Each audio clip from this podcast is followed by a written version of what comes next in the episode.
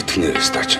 Шүтрихас шүтрихас шүтрихас Тинш тинш тинш тинш Баатар шангар бата бороо нэгэн газар хоороо Бидний сонс олон юм бидний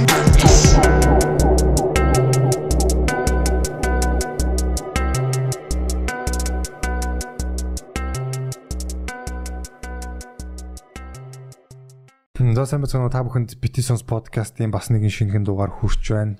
Ие тэг өнөөдөр манай ангараг байхгүй байгааг та бүхэн харж байгаа бах. Манай ангараг маань яг одоо яармагт ээжтэй туслаад явж гин гэж сайн мэдчихэд чинь. Тэг манай хүн бас завгүй өнөөдөр чадсангүй. За тэгээд өнөөдрийн зочныг та бүхэнд танилцуулахаас өмнө бас нэгэн баяртай үйл явдлыг танилцуулмаар байна. Яг энэ 2020 оны 10 сарын 3-нд Bona Podcast Solutions одоо компаниг та, та бүхэн мэдж байгаа бах. Золоо шоу Keks podcast а бидний нууц podcast Bitisons Idris podcast гэсэн таван одоо а подкастыг одоо гаргаж байгаа. Манай одоо тий podcast solution-аас тэгвэл одоо энэ 10 сарын 3-нд бид одоо өмнө бидний нууц parent бити ир гэдэг парыг зохиож исэн. Тэрний бас нэгэн төстэй. А гэхдээ илүү том цар хүрээтэй саяны 5 подкастыг оролцуулсан парыг зохион байгуулах гэж байна. А тэгээ UB Comedy Club дээр юм тий. Тэгээд а, подкастын хөтлөгч комедианууд нь бүгд комеди шоу үзүүлнэ. А тэгээд бүх подкастын сонсогчдыг бүгдийг нь урьж байгаа. Тэгээ хинч байсан ер нь та бүхэн ирээд оролцох боломжтой. Тэгээд ирээд өөрийнхөө дуртай сонсдог подкаструудтайгаа уулзаж танилцах, тэгээ өөртөө хоорондоо танилцах, манай бас зочдуудтай танилцах бас тийм боломж олдож байгаа шүү. Тийм тэгээд шопицгийн хэмээн дээр удахгүй бүх тасалбарууд гарах болно. Тэгээд араас нь after party дээр гинжин а, butterfly за чойдог нар ирнэ гэсэн байгаа. Тэгээд Тэгээд нэмээд ч хүн байж магадгүй. тий гинтийн зочд бас ирэх байгаа. Тэгээд сонсогчтойгоо нэг үчиг гоё сайхан өнгөрүүлээ. Тий, ирээрээ уулзъя, уулзъя те. Яг бити сонсын яг нөө парен дээр ирсэн хүмүүстэй айгуу тэгээ танил болцгооцсон ш цааш дандаа тэ найз те. Тэгэхээр манайхан бүгд ирцгээгээрээ. За тэгээд өнөөдрийнхөө зочныг танилцуулъя. Зочноос болгоч бахан заргаа шаад явцсан. За өнөөдрийн манай зочин бол хүний их хэмж мэрэгчлэр төгссөн. А тэгээд одоо бол яг нөгөө нарийн мэрэгжил нь болохоор мэдцэслэн хэмжээр явж байгаа. Тэгээд бас манадтай бас нөгөө нэг тийхэм намайг одоо сэтгэл судлалын бакалавраар төгсөж байхдаа өнөрөө ах одоо юу яаж хийсэн бэлээ? а магистртаа илсэж исэн байлаа те. Тэгээд та бүхэнд өнөр жаргал эмчийг танилцуулж байна. За тэгээд манай өнөр эмч бол одоо хойд судаанд бас алба хааж исэн. Тэгээд Монголд байхдаа бас түргний эмчээр ажиллаж исэн гэж байгаа те. Тэгээд бас нүр их туршлагатай эмчийг өнөөдөр ураад байна. Тэгээд дээрээс хойш нэг юм эмч хүн урьж оруулъя те. Тэгвэл мэндийн яриа хий гэж бас зөндөө ярьсан байгаа. За тэгээд сайн байна уу та? Ажил төрөл сайн уу? Аа за сонсогчтой энэ өрөөмөнд хүргэе. Аа за намайг өнөр жаргал гэдэг мессежч мэрэгчлээ. За яг энэ түрүү ажилласан туршлага яриа авцсан те. Тийм. Тэрэн дээр яг хуу аа, анх ингээд 10 төгсөөд тэрнээс хойш өрхийн эмдэг дээр ажиллаад, нийслэлийн төрөнцлөмжийн төвд ажиллаад тэгээд дараа нь одоо Сос Медика Монголиа гэх мэтчлэн одоо хамгийн сүүлд бол яг мөслийн чиглэлээр ажиллаж байгаа. Ер нь бол ресюм нэлээд ихтэй те. Аа яг ажиллах зарчмаараа ажиллаад 2 жилээ ажиллаад бид нар чинь нөгөө шар лицензтэй төгсдөг гэсэн шүү дээ. Шар Лицензтэй. Шууд төгсөө сурдггүй заавал 2 жил анхан шаталтай ажилладаг. Тэгээд өрхтөр 2 жилээ ажиллаж байгаа. Тэгээд аа, дараа нь нарийн мэрэгчлэрээ сурж исэн. 2014 онд төслийн эмчээр төгсөж исэн. Гэтэ тэр тэгдэг байсан гэж одоо дахиад болцсон юм уу? Одоо тий болт шүү дээ. Одоо шууд ажлын талбарт 5 жилийн лицензтэй төгснө. Гэхдээ нарийн мэрэгчлээ эзлэхэд бас нэг арай өөр шалгууртай болсон юм шиг үлээ. За тэгээд юунаас яриа те сая бид нар бас бичлэг эхлэхээс өмнө Айгу амттай яран Тий. тийчлээ те. яг одоо одоо таны яг зэрэгт ал алба хааж байсан те. Аа тэгээд ялангуяа бүр гадаадын их их сахиулахын ажиллагаанд бас оролцож исэн. А би бол өмнөд судаанд ингээд манай те зэргүүд байдаг гэд сонсч Манай байсан. нэг подкастын сонсож байдаг штэ үнэн суданс бичдэг. тий бас а, тэдээ сонсож байгаа бол бас мен төргий. Тэгээд бид нар нөгөө нэг юуны тэг тэг 13 тэг 13 билээ Тэ юун дээр сонсголонгийн тэг 13 дугаар анги дээр очиж бас нэг комеди хийжсэн. Тий холбооны анги дээр яг Судан руу явах 400 цэрэг цэргийн урд гараад бас комеди хийгээд яг бас аа Явахын өмнө нээлгээд тий жоохон ч гэсэн нээлгээд тэгээд бүгдэнд бүгдэнтэй гар бариад тэгээд аа Судан руу ингээд өнгөрсөн жилийн 9 сар тухай яг албаа авах гээд явах гэж байгаа гэд. Уулзч судаан өмнөд судаан гэж сонсч байсан. Харин та бол хойд судаан. Тэгээ энэ яг ямар ялгаатай байдг вэ? Эндээс яриагаа эхлэе те. За тий. Аа юу болохоор өмнөд судаан болохоор манай Монголын яг батальон үүрэг гүйцэтгэж байгаа. А хойд судаан болохоор ялгаатай нь юу гэхээр тэнд болохоор Монгол улсын цэргийн ярийн 2 дугаар шатны эмнэлэг ажилладаг. Яг дан эмчнэр болцоо ажилладаг. Тэгээд чиг үүргийн хувьд болохоор яг эмнэлгийн үүргээр ажилладаг байхгүй. Аа тэр Дарфур мужийн хойд сектор гэж хойд секторын 4500 орчим юм бол ингээ албаагч эрүүл мэндийн хариуцсан хоёр дахь эмнэлэг ажилладаг. Аа тэнд дөрөвдүгээр ээлжээр үүрэг гүйцэтгэжсэн. Хөө дам Монгол эмчнэр үү те? Тий, дам Монгол эмч. Тэр нь бол одоо Монгол эмнэлэг ажил. Монголын цэргийн эмнэлэг, цэргийн эмнэлэг тэнд ажилладаг байсан. Одоо бол энэ ажиллагатай там бүхэлсэн л та. Аа яг тухайн үед үсгэж байхад бид нар болохоор анх юунууд тэнцэж ажиллагаа болохоор богино хугацаатай байдаг гэж байгаа. Тэгээ бидний ээлжин дээрээс хугацаа сунж 10 сар 1 жил болж исэн. Тэгэл 10 сар 1 жил яг тэнцээ. Тий. Яг одоо халуун цэг дээр тий 10 сар болж исэн. Тэнд болохоор яг гол үүрэг бол яг л эмчээрээ ажиллана. Гэхдээ бааз дээр бол нөгөө бас нөхцөл байдал ямар болов тэр цаг үед нь тухайн үед нь тааруулж ажилладаг. Тийм зарчмаар л ажилладаг. Аа түүнээс одоо яг өмнө зудаан шиг нөгөө гадуур эргүүл хийж ингэж явдаг гэсэн. Ерөөд үндсэн байралтай голцоо ажилладаг. А шаардлагатай үед одоо нөгөө татан гаргалтын бүлгүүд наашаа цаашаа гарах юм үйл ажиллагаанууд бас зохион байгуулагддаг л та. Аха. Та түрүү нөгөө хоёр sorry хоёр дахь ээлжийн эмч байсан гэж штэ тий. Энэ нэг дөрөвдүгээр ээлж биш биш нөгөө хоёр дахь зэргийн эмнэлэг. Хоёр дахь зэргийн эмнэлэг тий. Хоёр дахь шатны. Тэр 1 2 3 гэдэг нь ямар учиртай? А шатлаараа одоо нөгөө манайхан чинь нэгдүгээр шатлахаар одоо энэ сумын имлэг, өрхийн имлэг явчихж байгаа шүү дээ. Хоёрдугаар шатлах чинь нөгөө дүүргийн имлэг бол явчихдаг шүү дээ. А гуравдугаар шатлуулаад тэгэхээр улсын клиник имлэгүүд яг тэр шатлаар болохгүй. О тийм үү яг тэр шатлаар суданд ч гэсэн үү? Тий. А тэгэхээр одоо яг хуу бидний чадамж юу вэ гэхээр хагалгаа хийх боломжтой шүднэмж нарийн мэрэгжлийн үзлэг хийдэг бүх эмчнэр байдаг гэсэн.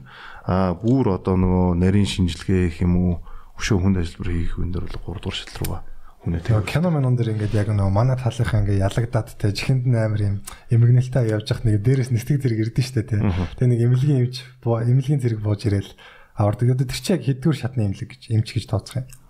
Тэр э, голцоо яг нөгөө хоёрдугаар шатлын эмнэлэг дээр ч юм уу. Манайх дээр бол одоо хоёр бүлэг байдаг гэсэн агаарын татан гаргалтын бүлэг. Гэдэг яг тийм бүлэг үйл ажиллагаа газар дээрээс өвчтөн эмнэлэг дээр авчирдаг тийм талын шугамнаас тий Тэнт одоо яг нөхцөл байдал яг ямар ер нь яг а нэгдсэн үндэсний байгууллагын одоо олон улсын цэргийн бааз байгаа шүү дээ. Өмнөд судаанч тэр тэгээд хойд судаанч тэр. аль алинлах нь байгаа тийм. Тэр энэ хоёр улсын хооронд яг ямар одоо тий. ямар одоо зөрчилдөөн тийм гараад байгаа юм. Ер нь таны харсан өнцгөөс.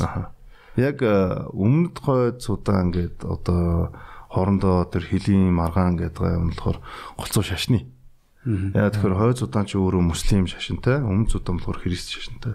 Тэгээ шашин хоорондын мөрөлдөөнөөс болоод за ингээ өмнө тойдуулж хоёр хуваагдана. Ингээд ингэж хоёр хуваагдаад байгаа байхгүй. Тэгээ яг хуу хөлийн бүсдэрэл маргаантай тэрнээсээ болоод таймбалтай үсэддэг. Аа хойд судааны хувьд тэр Дарфур мужид яагаад асуудал үүсэдэг тэр болохоор бас шашин дотроо бас нэг тийм гарал үүслийн маргааны улмаас үүсэж байгаа байхгүй муслимууд нь одоо яг муслим шашинтай судаанууд болохоор дотроо хоёр уугчд нэг нь араб гаралтай нэг нь африк гаралтай. Тэнгүүтээ хаа араб гаралтай нөхдүүд л одоо африк гаралтайгаа дурхаал тэрэн дээр одоо нөгөө ал ядагч дорж ирээд араб гаралтаануудыг үсдэг. Шашин дотроо бас нөгөө нэг юм ястан усаатны. Одоо гарал үүслэрэл хоорондоо одоо араб гаралтаанууд нь бид нар бол яг цэвэрчсний муслимууд гэж үзээл африк гаралтан та нар бол одоо яг муслим ах ирэхгүй гэл Тэгэл хоорондоо маргалдаа үсэл тэрнээсээ бол дай өсөж байгаа юм. Тэгэхээр тэр жоохон асуудалтай тэнцэж. Асуудалтай тий маш олон. Тэгээд одоо бүр одоо тэнцэж чинь байгаа хүмүүс айгүй амьдрал бол хэцүү шттэ. Ингээд очихоор аа нэг шавраа ухаад амьдэрдэг тий. Яг одоо тэр ажиллагаа болж байгаа газар бол хэцүү. Аа яг нийслэл нь болохоор яг дайм байлдан болоогүй 50 байдалтай байдаг. Дарфур мужны яг үндсэн судааныхаа хойд судааныхаа бараг 50% шахуу тийм том мууч байхгүй. Тэгээ тэндээ яг бөө байлдааны ажиллагаа яваад одоо нүбийн хийх сахилга ажиллагаа дээр орцсон байгаа гэдэг байхгүй. Тэгэхээр тэнцэнэ одоо хүмүүсийн амьдрал бол ер нь нэлээ хэцүү нэг шавар уухад амьдэрдэг. Тэгээд дээрэс нь хүмүүс нь боловсрал байхгүй. Тэнцээч ер нь сурч боловсрохоос илүү яаж амьдрах вэ? Яаж амьдрах вэ гэдгийг ойлгож байгаа юм чи. Ямар нэг халдвар төвчөн ихтэй Усны төвчөн гарна. Аа ус нь өөрөө яг нөгөө эрүүл хон шаардлагаас 100% цэвэр гэж хэлэгдэхгүй. Усаас асуудалтай. А уснасаа халдвар төвчөнд харж ийн. Дээрээс нь үлсгэлэн явагдаж ийн. Нөгөө дээрэмт хонуул хийдэг дээрэмчт нь орж ирээд алцаад байна тий Тэнд бол нөхцөл байдал жоохон хөндлөдөг л та. Тэгэл ажиллаж ирээл ер нь Монгол төрөнтэй авах байлаа шүү дээ. Ямар амар амар. Тийм айгүй амар амгалаа. Бид нар бас өмнө нөгөө Саруулат багш шиг фитнесийн багшаас Афганд алпаажсан мөлий. Тэгээд одоо Монголдо ирээд амар утаатай үйл ирсэн гэж байгаа байхгүй онгоц онгоцны одоо онгоцноос гарч ирээл утаагаа өнөрлөө өстой нулимс зэлгэнсэн юун тэр одоо утаа нь хүртэл гоё өнөртдөг юм бэлээ гэд Тийм ер нь Дарны биш нүүрсний утаа тий. гой гой. Яг ингээл Монгол төрөх шнэхгүй. 50 Ер нь ажиллагаанд явах нь гоё ирэх нь гоё л гэдэг юм да.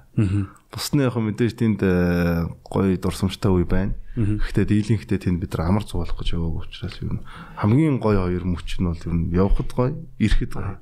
Явхад яг ямар Явхал бол одоо ингээл лар гэр гаргаж өгөөл ингээл аа их өрнийхөө төлөө те инхийсэх бол гал амар ихтгэлтүүр ингээл гоё уран зөрөгтэйгээр явна. За эрэхэд бол айгүй бахархалтай ш бас үргээ үүсдэгэ те. Тэгээд их орондоо ингээд ямар ч хэл байсан үрг амжилттай биелүүлээд исэн минь ирж байна. Энэ бол айгүй гоё мэдрэмж. Тэгээ. бас манай а, төвсг төвчний бие бүрэлдэхүүн бас ийм олон улсын ажиллагаанд оролцож байгаа гэдэг нь бас тийм нэр хүндийн асуудал шүү дээ. Тий, Манай зөвшөөрөл төвчин чинь бас олон улс тус нэлээд гайгүй яригддээ шүү. Ер нь бол Нэр хүндтэй. нэр хүндтэй яг одоо Хариуцлагатай, тэгээд яг аа инхээс хөвлөг ажиллагаан дээр одоо Монголын яг бидрийг тухайн үед нөгөө хойц удаан тогт бас айгүй гоё ийм баярт мэдээ бидэрт иржсэн болохоор тэр нөгөө Афганы ажиллагаан дээр байсан 2000 хүнтэй том бааз дээр тэмцээн болсон юм байна л да. Олон улсын цэргүүдийн оронд орон орны цэргүүд орсон. Баадын систем буюу хоёрын системээр явагддаг.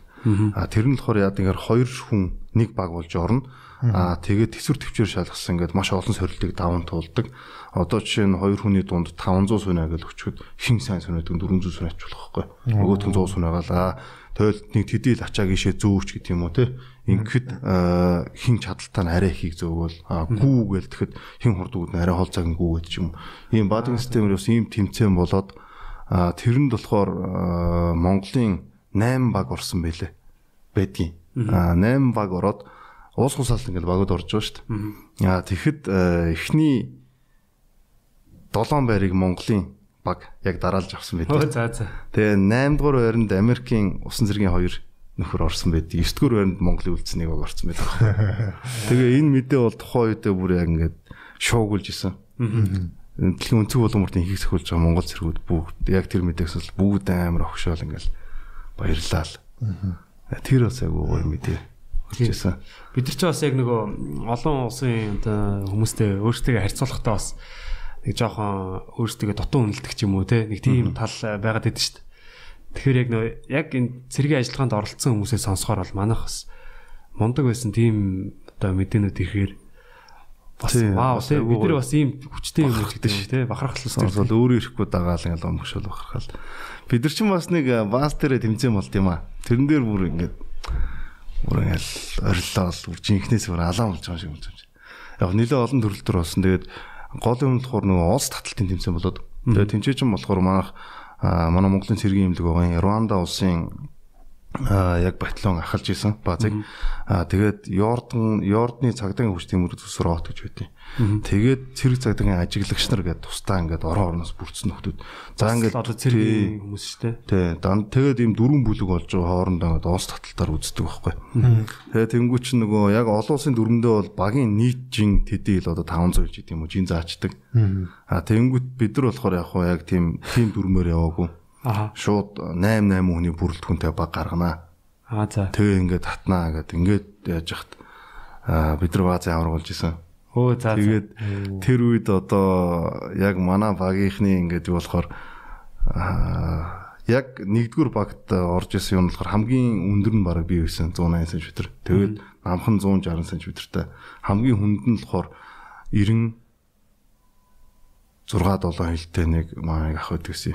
Аа тэгэл би одоо чинь тэнцээ чинь нэг 85 хилтэй тухайн үед яг тийм байсан. Аа тэгэл доошоо ингээл 60 дийлтэй явахгүй. Аха. Аа тэгэл тэгсэн чинь нөгөө Йордны нөхдүүд гэсэн чинь пүү би хажууд нь очиж зогсоор ин хүүхчиг харагдахаар мангар өндөр юм. Лаг том том бихтэй бараг дандаа 100-аас тэгээ шилтээ. Тийм нөхдүүдтэй бид нар үзчихсэн. Тэгэл манайхан бол амар тесвэртэй л хэдий. Монголчууд. Аа удаан Аа юм тий бид яг э, тэр тэмцээн дээр ингээд эхний өдөр бүх тэмцээнээ дуусгах гад Йордны нэгдүгээр баг манай хоёрдугаар багтаа үзэнгүүтээ арай гэж алсан бохоо. Аха. Тэнгүүтээ нөхдүүд аа яг нөгөө за нэгдүгээр хогийн бол эвгүй байна. Бид нар яг одоо бол ядарсан дийлэхгүйгээд тэр үед эхний нэг өдөр толоод дуусах тэмцээнийг нөгөөдөл тэмцээн хайж яваад маргааш та нартай үзсэн юм. Яваад байхгүй. Тэгээд маргааш нь бид нар чинь за за тэгвэл маргааш нь үзье гэдэг. Тэгээд Ё- бусад нөгөө Рванда зэрэг зэрэг ажиллагч нар тэр бүгд дийлж байгаа байхгүй. Тэгээд айлын нэгдүгээр огтаа үлдсэн. Тэдний нэгдүгээрийг манай нэгдүгээрийг хоёр томорчж байгаа байхгүй юу ер нь алтын төлөө. Тэгээ яг дараагийн өдөр нь үзээд аа, тэр чинь ингээд эхлээд нөгөө шодоод байрлаа сонгоод нэг татдаг. Дараа нь дахиж байраа солиод нэг татдаг. Тэнгүүтээ эцэгтэр дахиж шодж жоод өөрөө нөгөө нэг яалсан баг нь байраа сонгож жоод дахиж нэг таталцдаг байхгүй гурав татдаг гэсэн. Аха. А яг хоо эхний хоёроо шууд татчих юм бол дийлчдэг. Оо за за. Тийм ерөөсөө хин олон татсан л гэсэн үг. Тэгээжсэн манайх чи яг эхний таталтан дээр яг хоёр хүртэл хүч тэнцчээд үрээс хилааж унтлаа татсан шүү дээ. Ямар ч гэсэн миний пүүцний уул яг ингээ голдоо ингээ ирцэн ингээ хохроод унцсан. Яа. Яг ингээ цемтэн дээр чинь татчих юм чи.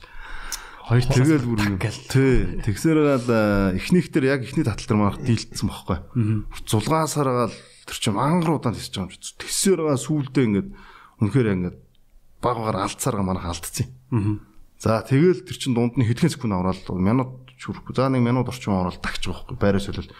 Тэгэл ирэхэд нөгөө том битээ нөхдөч бүх юм дуусч тийм л. За. Бид нар хоёр дахь дээр бол чирэл хуугаар нь чир татаал дахиж байрыг өөртөө сонгуулаад гурав дахь дээр дахиад хуугаар нь чир татаал тэгэл дуусчихсан. Тэрнээс харж байхад бол манай цэргүүд бол аюу тесвэртэй байд юм байна гэж бодчихсон. Тэр нөө байр суулгах гэдэг байгаа нь ямар утгатай.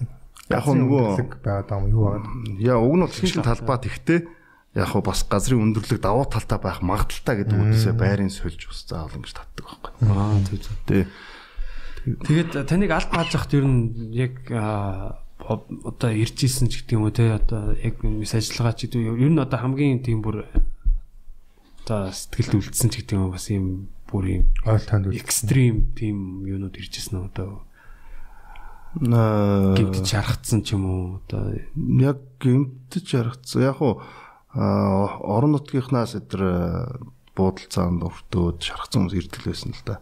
Аха. Зарим нөхдөөч юм бас янз шүү дээ тэр чинь 2 3 муруу буудуулчаад зүг зүгээр ингээ царай нэг дамнарган дээр орж юу бүр ямар буугаар юм юугаар автоматаар Тий. калашаар Тэгээ ёо калаш ч одоо хүний 762. Тэгээ яг Задлаа зүгээр юу л та. Тэгээ тэдний нөгөө хэрэгэлдэг зэвсэглэл нь бас нөгөө хятад зэвсэглэл хэрэгэлдэг. Сумнаас хятаддаг. Тэгээд одоо яа тий.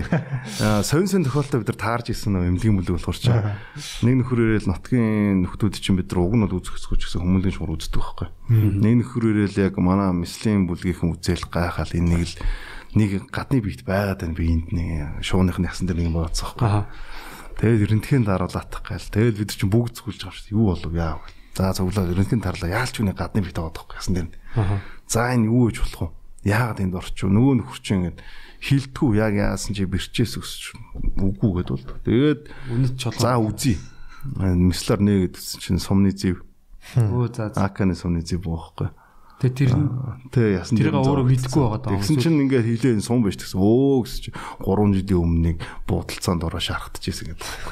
Тэгээ тэр чигтээ 3 жил амьдэрсэн. Тэгээ идэж мэдгдсэн. Тэгсэн чинь яг нөхдүүд бас тэрэн дээрээс бид нар нэг гайхаж ирсэн юм хэрвээ яг үнэхээр АК-гаар дэж бодвол хүний ясыг бол зад тал юм шүү дээ. Аа, Тэгэхээр нөхдүүд бас шүү хятад сум хэрэгэлдэг болохоор хятад юм бас бас л чанаргүй л хэдий байна да. Гэт тэд нар чинь бол э, хятад АК дээр хэрэгэлдэг байхгүй. Аа за за. Тим сонь тохиол таарж исэн. За яг гоо өвчтөн тээвэрлэгийн хувьд бол би чинь нөгөө агаарын татангарлалтын 2 дугаар бүлгийн дарга гэдэг мессенжер явьжсэн. Аа нистэг тэр шууд тий би би миний хувьд болохоор яг хамгийн гол тээвэрлсэн 1000 км-т. Суданы нийслэл рүү Хартум гэдэг хот руу. аа нөгөө том эмнэлэг рүү авч Тийм явсан. 3 дугаар шилтер хүн тээвэрлжсэн. Тэр бол одоо хамгийн хол өвчтөн Эсвэл тэргээр тээвэрлсэн. 1000 км нисгээд хитэн цаг Аа, эхлээд ингэл дээр чинь яг аа, байрал дээрсэн нэстэг тэргээр нэг ажиллагааны төв рүү хойд бүсийн төв рүү яваад элфашер руу яваад тэндээсээ нөгөө бага уурын онгоцоор иргэний онгоцоор авчдаг байхгүй. Аа зөв зөв ер нь бол бааз руу онгоцны одоо буудлал руу Цаанаас нь бүх юм зөвхөлчдөг. Тэгэхээр хол замд бол ер нь онгоц нь арай хурдан явдаг. Нисдэг тэрэг бол ер нь яг нөгөө буух талбай шаардахгүй хааж буух боломжтой. Гэхдээ арай нөгөө хугацааны хувьд бол бас арай жоохон удаан явдаг. Хурдан явдаг. Дагаарттай. Тий. нөгөө юу нисдэг тэрэг байсан нөө Black Hawk Америкийн Үгүй. Бид нар болохоор э, яг тухайн үед нөө хойд Суданд бол дандаа Орос, Украины нисгэгчдэд гэсэн. Тэгээд Оросын нөгөө Минэм, оо зөв зөв. Аа минь. Минэ Америк явдаг гэсэн. А тэгэхээр чи одоо энэ нэгдсэн үндэсний байгууллагын ажиллагаанд бас Оросын Тэгээ Оросын нисгэгч юм байдаг гэсэн. оо зөв. Яг Тэгэхээр одоо Хотын нисгэгч нар дандаа тэнд Орос Америк гэхгүйгээр ингээл хамтын байдлаар ажиллаж байсан юм тий. Орос, Украины нисгэгчд. Аа. За тэгээ 10 сар тэгээ Оо тэр чинь 10 сар. Анх очивол Африк чинь зүү зэрэглээ шиг л. Очивол онгоцоос буунгут яг саунд орж байгаа ш. Пүнк. Яаж яхад Монголоос бид чинь 3 сарын 26-нд нислөө. Тэр нь болохоор яг ингээд дөнгөж нэмэх аа 6 7 градус болж исэн бохгүй өдөртөө. Тэгэл шууд тийч чинь ингээл 45 градус болж байгаа юм шиг. Яа 45 гэж юу вэ? Нэрээ саав юм биш тий. Тэгэл зарим маа ингээл цэргийн магийн нь шууд хамраас нэг сосгоож хэлж байна. Тэгэл тэгэл манраал. Тэгээд тэр чинь нөгөө элфашргийн ажиллагааны төв дээр очицсан ингээд түр бааз дээр барилж байгаа хгүй тэр. Нисдэг тэргээр дараа нь яг байрал руу очих байдаг. Тэнд нэг хоёр хоног бол хөөс манарч байгаа юм шиг яаж зүгээр юм палатканд ор. Яг илсэн дээр юм палаткан дээр. Газраасаа халаалаа. Хөр. Тэгээ палатканд орчихоор арайгаа. Арайгаа. Тэгэл тэгэл манраал гэв. Эхний 7 хоног бол ер нь итгээгүй шүү дээ. Яг юу руу ирсэн? Ингээл Африкт ирчих юм л гэж боддог. Тэгэл 7 хоног нэр. За зэрэг Африкт ирсэн юм байна. Тэгэл дасна гэж хэлж байгаа юм чи. Тэгээ тэжээ чи яг э, эд халууны үйлрэл нэхлэр өдөртөө ингээд яг эд үнэртэл үд халж яхад ингээд гадаа температур аж 50 50 градус мөрөцсөн ад шүү дээ. Йоо. Амар халаа. Яг тэр үеэр нь бол э, эмнэлэг эмнэлэг дотор яг ажиллаа гээл байж яахгүй бол ер нь гадуурын бол хэцүү. Толгой өвдөн. Нөгөө л хүс асгар шингэний алдаал толгой өвдөд эхэлдэг. Өө тэжээ чи ингээд бид нар чи өөр явж байгаа чинь ингээд аа такта болчун болж шууд моднор сууж байгаа пит гэдэг умд шүү. Йоо. Өөр шууд өнөртөл ухаад унчтай. Тэгээ өндрөө суунахтаа өөр хэмт тэр чинь нөгөө руу нь хүчиж байгаа шууд авч байгаа. Аа мод зоднор сууж байгаа унахаар пит гэл яг хажуур унвал ингэ. Тэгэл газ очвол нөгөө юм савта ус мустай явж байгаа юм. Жохон ус ингээл толгой дээр насгаал сэргээл сууд ингээл алган дээр ингээд зэрлэг амт шүү. Алган дээрээс ус жохон гэдэг уучаал тэгэл амар халуун шүү Хүн дээ. байлгаа амтан хүртэл юм Тий. гэсэн шүү дээ. Тэгэл пит гээл унаа. Өрөвдөлтөө тэр чинь халуун сууж Яа, байгаа. тэгээ нутгийн иргэд нь яг гоо тоохгүй юу? Нутгаар Өдөр ер нь бол тасцсан байдаг л да. Бүр Урсаал багасаа л тийм. төрхөөсөө хойш тийм Олон амьдарч байгаа юм чинь. одоо удмаараа амьдэрсэн юм. Тийм. Тэгээд яг хоо борооны үйлрэл нь эхэлдэг байхгүй нэг 2 сар орчим болдё. Тэрний дараа нэг жоохон сэрүүнийх нь үйлрэл явдаг. Тэр нь нэг э, өдөртөө нэг 20 эдэн градус руу ороод ирдэг байхгүй. За Тэнгүү чин тэр нэг Африкийн нөхдүүд чинь яг нэг манай монголчуудын нэг удамжны хүмүүс байдаг ш нэг юу дайрсан өмссөн аа хамаагүй гэсэн. Яг тийм доороо тавчтай мөрөл дээр юм нуусан бацгаацгаа өмссөн. Том күрт мөртөг өмссөн. Оролт моролт орооцсон. Айгүй нэг тарагч юм. Тэр хүмүүсийн одоо яг амжиргааных нь байдал нь ямар хөө байдалтай. Юугаар одоо аж төртөө. За тэгэл э, нэг газар тариалан эрхлээл жимс тарьдаг тэгээ нэг жижиг сажиг юм газар тариал эрхэлж өөртөө амин цуудаг. Ерөнхийдөө яг тэр ажиллагаа болж байгаа газарт бол яг тийм л байдалтай. Тэгэл үлдсэн нөгөө ирчүүд мэрчүүд нэг бүтэхгүй нөхдүүд нийлээ дээрэм тонол хийж амьдэрдэг. Яг л тэгээд Яг дээрмиг зогсох хүчин байхгүй гэдэг юм эсвэл өөр юм төлрөө завгүй байгаад гэдэг юм уу? яг одоо тэр э, нэгдсэн төр мөр одоо тэр одоо яг тэр Дарфур мужаа ингээд тусгаарлчаад байгаа байхгүй нөхдөө нь хаагаад дайныг А үсэл. тий. Тэгээд яг тэр дотроо болохоор хангалт яг инхийн сахиулах одоо нүүбийн зэргүүд орчоод л болохоос яг өөртөө тэр нөө дээрэмчдэг эсрэг босоод ингээд асуудлыг шийдэх дах зэргүүд бол айгүй багтаа тэд нар хангалт байхгүй. Яг хөө хэдий яг тэр судаан зэргүүдгээ байдаг л та тэнд янз бүрийн юм алаг ирийн ховц өмсцэн тий орон орны цэргийн ховц өмсцэн юм чи Хангамж, хангамж ханаас мовтай завчтай, тий зэвсэг өмсөг юм. Тиймэрхүү л ажиглагддаг. Яг тэгэл одоо дээрэмчдийг хүн алчултай хүн алсан? Чи хүн алсан уу барьж байгаа шорон мөрний тийм байхгүй шүү дээ. Дайны чимээг чадтан л амьд үлдчихэж байгаа юм чи. Яа, жинхэнэ ширэнгийн хууль те. тий тэгээ Тинжим жиж одоо ингээд баазын байрлалаас гарахаар бол ганц нэр хизээж гарахгүй шүү дээ. Бүр толгой батлоноос ингээд те хамгаалтын салаа гараад тэгээд жий чин бүх хувц муц сантаас дуулга бүх юм тэгээ байлдааны хэрэгслээ аваад тэгжэж байрлалаас гадаа гардаг байхгүй. Юу гарах юм бол дээрэмдүүлнэ. Алуулна. Аа гол юм нүүбийн зэргүүдийг барьцаалдаг. Нөхдөд дээрэмж. Аа, мөнгө авдаг. Аа нүүбээс мөнгө нэх нь барьцаалах сонирхолтой бас. Тэгэхээр тэгэл нэгдсэн тийм цуваагаар том хүчээр л гарахгүй бол жижиг ганц тэгэрэ гарнаас ойлголт байхгүй. Цэрэг барьцаалж ийн гэхээр бас нэлээд олон явдаг байх шиг байна тий. Мм ер нь тэгэл янз бүрийн тохиолдол гардаг дөө. Тэгэл машинтай ирэл боо муу тулгаал ятг хэлэхтэй. Яг орон нутгийн нөхдүүд байдгийн одоо нэг суурин тэр суурин дээр болохоор бас яг нэг сайн дурынхан очиж ажиллаж байжлаа тий нэг сургууль мургуул уусруулах хүүхдүүд нэчээл загаа авдаг. Тэн зарим нэг нөхдүүд бол байна л да одоо ингээд нүүбд хэлний орчуулагч мөрчуулагчаар ажилладаг тий. Тэгээд тэдний юм жижигхэн жижигхэн машин машин юмс А тэгэнгүүт яагаад юм жижиг машинууд тийм таад ингэ танаа зам ам чи юм юм хэцүү шттэ. Жон том өндөр машинууд тэгэхээр өндөр машинууд дээрэмдүүлнэ гэж байгаа. Тооч дээр нөгөө нөхдүүд чинь нөгөө тэгээ хурж ирээ дээрэмдэ тийм пикап микап шиг юм артаа ачаад машины ард талд нэг пулмот мөл зооц явж штэ. За тийм машиныг дээрэмждэг. Өө жижигхэн бомбор нөгөө Монгол яваад тэгээд тийм жижигхэн жижиг юм бүр намхан юм жижигхэн түр асар шиг юмуд явж байвал тэд нар чинь тоохгүй. Тэд нар чинь нөгөө замгүй газар явж чадахгүй. Тэгэхээр тоодгүй юм байна л да. За за тэгээд Монголд Монголд ирсэн тий одоо эргээд бас гоё дайны бүсээс холдъё тий. Монголын практик тий. Тэгээд Монголдоо ирлээ тэгээд а ирээд та хаана ажилласан бэ? Ер нь Аа шууд а, одоо улсын эмнэлэгтээ ажиллаж гисэн эсвэл би ирээд би ч нөгөө нийслэлийн төрийн тусламжийн төвд аа ажилдаг байхдаа инхийг сахилга ажиллагаанд явсан байхгүй. аа за за за Тэгээ тэндээс явцсан гэсэн үг. Аа тэгээд явхдаа болохоор яг нийслэлийн хэмжээний байгууллагуудаас хамгийн анхны ажиллагаанд явсан гэж тухайн үед яг өө за за. Анхны салхийг нагалж явж исэн. та тэгэхээр яг цэргийн албанаас шууд юунаас төр одоо Тий. төрийн тусламж Төрийн тусламжаас байхдаа явж исэн. Тэгээ би нөгөө цэргийн эмнэлэг дээр өөрөө нөгөө мислаар сурч исэн. Тэгэхээр тэндээс нөгөө баг бүрдүүлээд ингээ яг хөө тэн цуугаад, офицерын курс цуугаад, таванлагууд дээр нөгөө карантин буюу бэлтгэлтэй гараад бүх ингээ үе шатаад хамжаад таван туулаад гараа явсан. маш тактиктай Тэгээ тэгээ анх чинь тэгэл явахтай нөгөө ингийн ингийн юм цолоохгүй ард гээл тэнгүүч чинь яг нөгөө нөхдөч чинь бас юу яа штэ. Одоо энэ ингийн юмч ийм ийм юм гэл. Аха. Тэгэл нэг жиг жиг гээл тэгээ тэр дунд чинь тэгэл яг өрсөлдөөл одоо цэргэргийн мэдлэгээ өөрөө газ сураал бүх юмаа сураал. Тэгэл адилхан ингээл бүх юмаа чадаад ингээд ирэнгүүт чинь яг адилхан төвшин ирэхээр ингээ аянда хүндлээл эхэлдэг. Аа.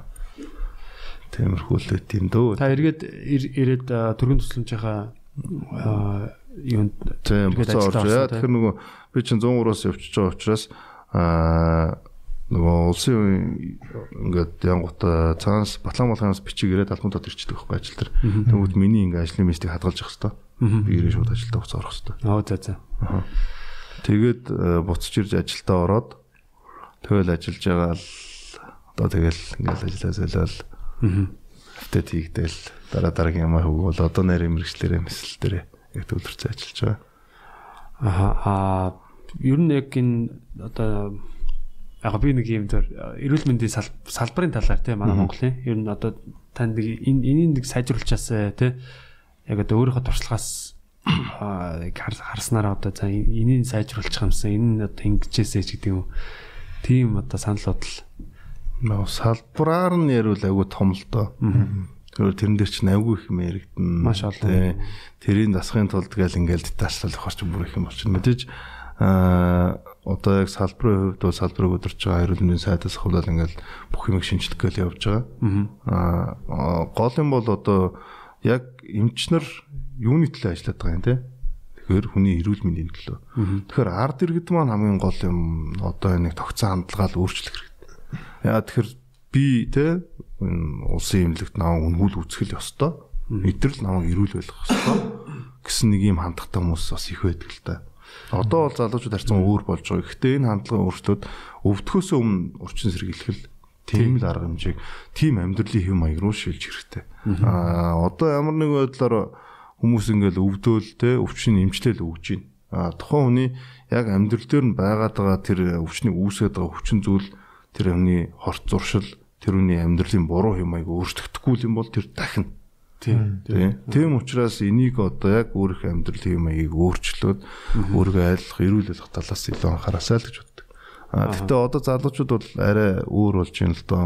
Айгүй спортоор хичээлдэг болж байна те. Чөлөө цагаараа өглөө ингээд гардаг, үүдэг болж байна. Одоо энэ цэцэрлэг төрөлн мөрөлн дээр ч өглөө үр пик хүнтэй байдаг болсон те. Гүүгээд асгал ийгээл энэ хаа сайгүй нэгдүгээр оролдог айл тэгэхэд хүмүүс нэгдээл нэг талбар дээр дасгал хийдэг болсон цэцэрлэг төрөлн дээр хийдэг болсон тий. Ер нь тохон ориондоо ингээ нэгдэж айгу хийдүүлж энэ айгу бас авааштай талтай түүнээс хэдэн жилийн өмнө чинь яг ингээ өглөө гүйдэг хүн баг байдгүй шүү дээ одоо би лав ямар ч хэлсэн анх эмч болчоод өглөөдөө айгу гарч гүйдэг байсан л да 2011 12 нэг найзыгаа байрнаас дагуулаад тэр үед ч одоо энэ дунд замын шинэ гүүр шүү дээ одоо яг энэ дунд голыг давсан нарны гөрөө натурлан явдаг. Аа тий тий. Натурын замын тэр гүүр. Тий тий. Тэр гүүр чинь байдгүйсэн бохгүй яг 21-р үеийн тэнд зам тулаад ингээ мухруулдаг. Аа за. Аа яг тэг чин би гүүгээд энэ явган гүүрээр ингээд манах чи 13 дэх юм чи тэндээс ингээд тэр зам руу гүүгээд ороод ингээд Японч ингээ урд тойроо буцаа тэр замаар ингээ гүйдгсэн бохгүй.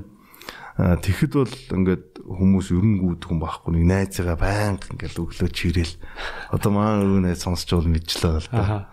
Тэгэл нөгөө чи уг нь жоохон махтлаг ихгүй юу? Амфанда жингээ асах тэг өглөө заримдаа унтчихна. Тэгээ байхгүй би ганцаараа гүн. Гүүгээл буцаал байрлалд хөөж хурдаас гүүж гарч. Тэгээл буцаал дагуулаад хамт гүвдэг чинь хаяа. Тэгээ тэгж явж ирдэг бах тухайн үчин цэцэрлэг төрөлнж ашиглалтанд ороо гэсэн байхгүй. Тэгэнгүү чинь яг өглөөгөр юун дэгэж гадуур гүүж харагдаж байгаа юм баг байдаг. Аа ганц нэг өө юм өнөр л алхаж идэг гэсэн. Одоо бол өглөө ингээл гүйдэг юм битүү зөндөө болчих шүү дээ ядчил наазах нь хүмүүс их тасвал ээж юм. Тэгээд дугуун ундаг хүмүүс ихсэж байна. Би бас дугуй их ундаг. Дугуун унахаар айгүй гоё. Бас хүйс гарна. Аа тэр чинь хөдөлгөөний хомслоос сэргийлчин, зарим нэг өвчнөөс урьдчилан сэргийлчин тий. Тэгэхээр эрүүл мэндийн маш ихта тустай амийг л амьдралын амигт оруулж ивэл илүү зүгээр юм болов уу? Тий, ер нь хүмүүс нийтээр аа sorry. Ер нь таны санааг ингэж ойлголоо л та нийтээр за яг эрүүл мэндийн аа салбар гэж одоо тий сайжраас яг мэдээ сайжрах хэвээр шинжлэх хэвээр юмнууд байгаа. Гэхдээ нийт иргэд маань өөрсдөө ер нь тэг хүмүүс маань өөрсдийнхөө эрүүл мэндийг эхлээд тэг өөрсдөө юм ухамсартай гар одоо эрүүл амьдралын хэм маяг руу ер нь орох хэрэгтэй юм л да тий. Ер нь тэг тэх юм бол одоо баг хүн өвдөн одоо хэ гэдгийг ядчил урдсан сэргийлж чадна. Тэ хүндэрсэн өнөө өвдөх амар их зардал гарахгүй тий урьдчилан сэргийлээ бол баг зардлаар нэг дөрөвт хоёрдуурт тэгэж цаг хугацаа эрүүл мэндээр тэгэж хөрөөд ах юм гарахгүй шүү дээ. Аа. Нэг спортод цаг зарцуулбал эмэнд эмэнд зарцуулах мөнгө хэмнэ гэдэг лээ тий. Спортод цаг зарцуулахгүй бол эмэнд мөнгө зарцуулна гэдэг тий. Ер нь бол үнэ шүү дээ. Тэгэл одоо яг манай өрхийн эмнэлэг уул нь бол дандаа урьдчилан сэргийлжтэй эрүүл хүмүүст ингээд дандаа заавар зөвлөгөө өгч ингэж ажиллах хэрэгтэй байтал одоо нөгөө өвчлөлт ингээд дарагдцсан байх чинь тий хуучин өрхтөр ажилдаг байхад бол одоо тэр үеийн ачаалаас хамаагүй ачаалтай ажилдаг болцсон л байлээ л дээ. Би ч нарваа нөгөөд өрхтөр ажилдаг байсан.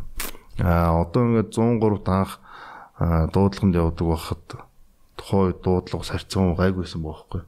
Анх 12 онд ороод би ингээд дуудлагын хэмжээр ажилдаг байхад сүүлд би аа эхний 3 жилийн дуудлагын хэмжээр ажиллаж байгаа. Сүүлийн 2 жил нь ээлжийн дараагаар ажиллаж байсан.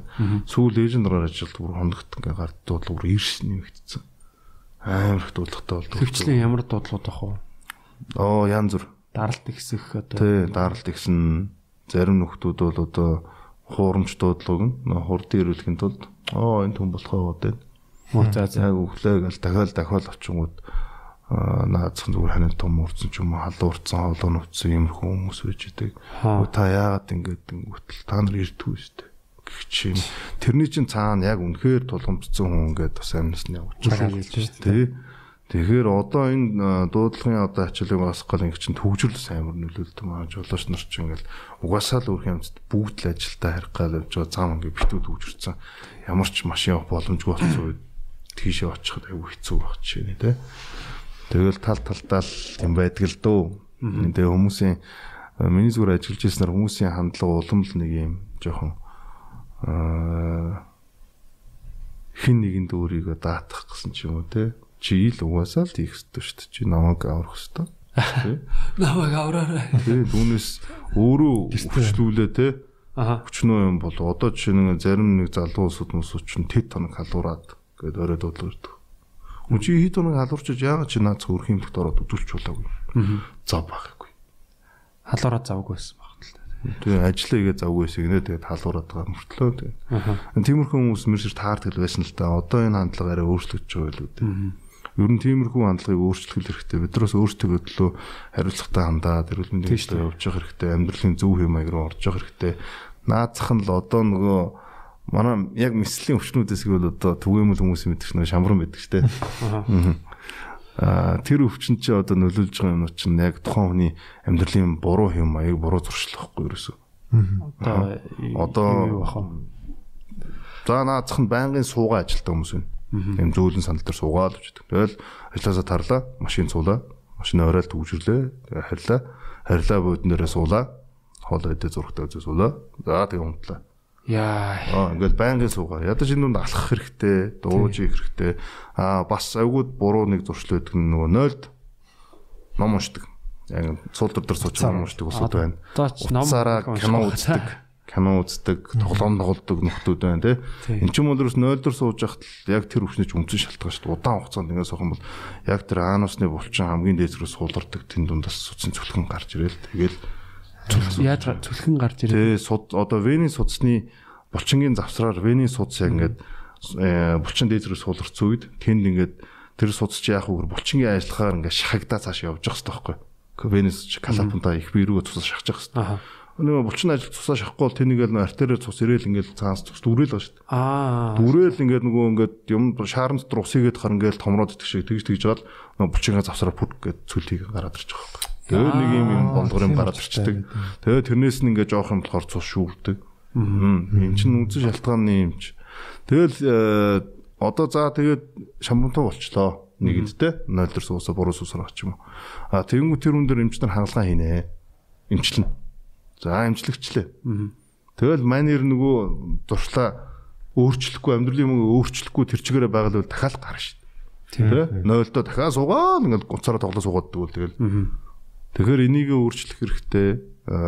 Ядаж ингээд өдөрт алхахдаг хүнд шамбрам үүсэх магадлал маш их бага хэвээр. Яа тэр алхаж байгаа үед анусны булчин өөрөө ажиллаж идэг байхгүй. Мм. Наацх. Тэгэхээр иймэрхүү нэг юм амьдралын хэв маяг буруу зуршил зэрэгээс шалтгаасан өвчлөлт авих байдаг. Энэ дэр хүмүүс анхаарад юм аа ингээд те хэв маяг өөрчилж байвал аюу зүгээр штэ. Тэгэл одоо нөгөө аа, умалзуулах дасгал гэдэг дээ. За. За, би яг одоо чангалдаг гэж. Тэр нь хүн харах хүнд харагдахгүй ингээл хийж. Тийм шүү дээ. Уруулаа нэг Асан үедээ. умалцуулчих бай. За бүгдээрээ сонсогч нар маань бүгдээрээ умалцуулъя. За ажлыг умалцтал хийдэг гэдэг. Ажлаа ингээ бас сумалцуулъя гэх. Тий. Яг гоо иймэрхүү маягаар айгүй энгийн энгийн юм дээрээс хүмүүс хаалтдаг л да. Зүг зүг. Тэгэхээр иймэрхүү юмудаа л өөрчлөлтөд бид нар айлах эрүүл амьдрнаа л гэсэн.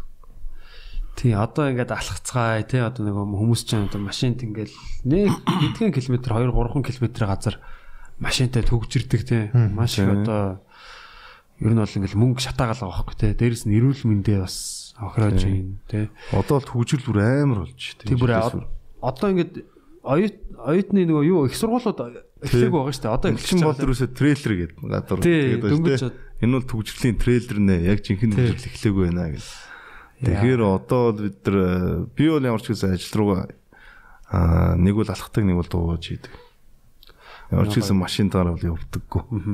Тий. Одоо энэ би бас нэг нэг хэсэг өвөл дугуй бас ундаг гэсэн. Өвөл ер нь дугуй унж болдог юм байл. Ер нь бол нэг болох нь ч болно л доо. Тий. Гараал дулаахан маш сайн бэлээтэй л байхгүй.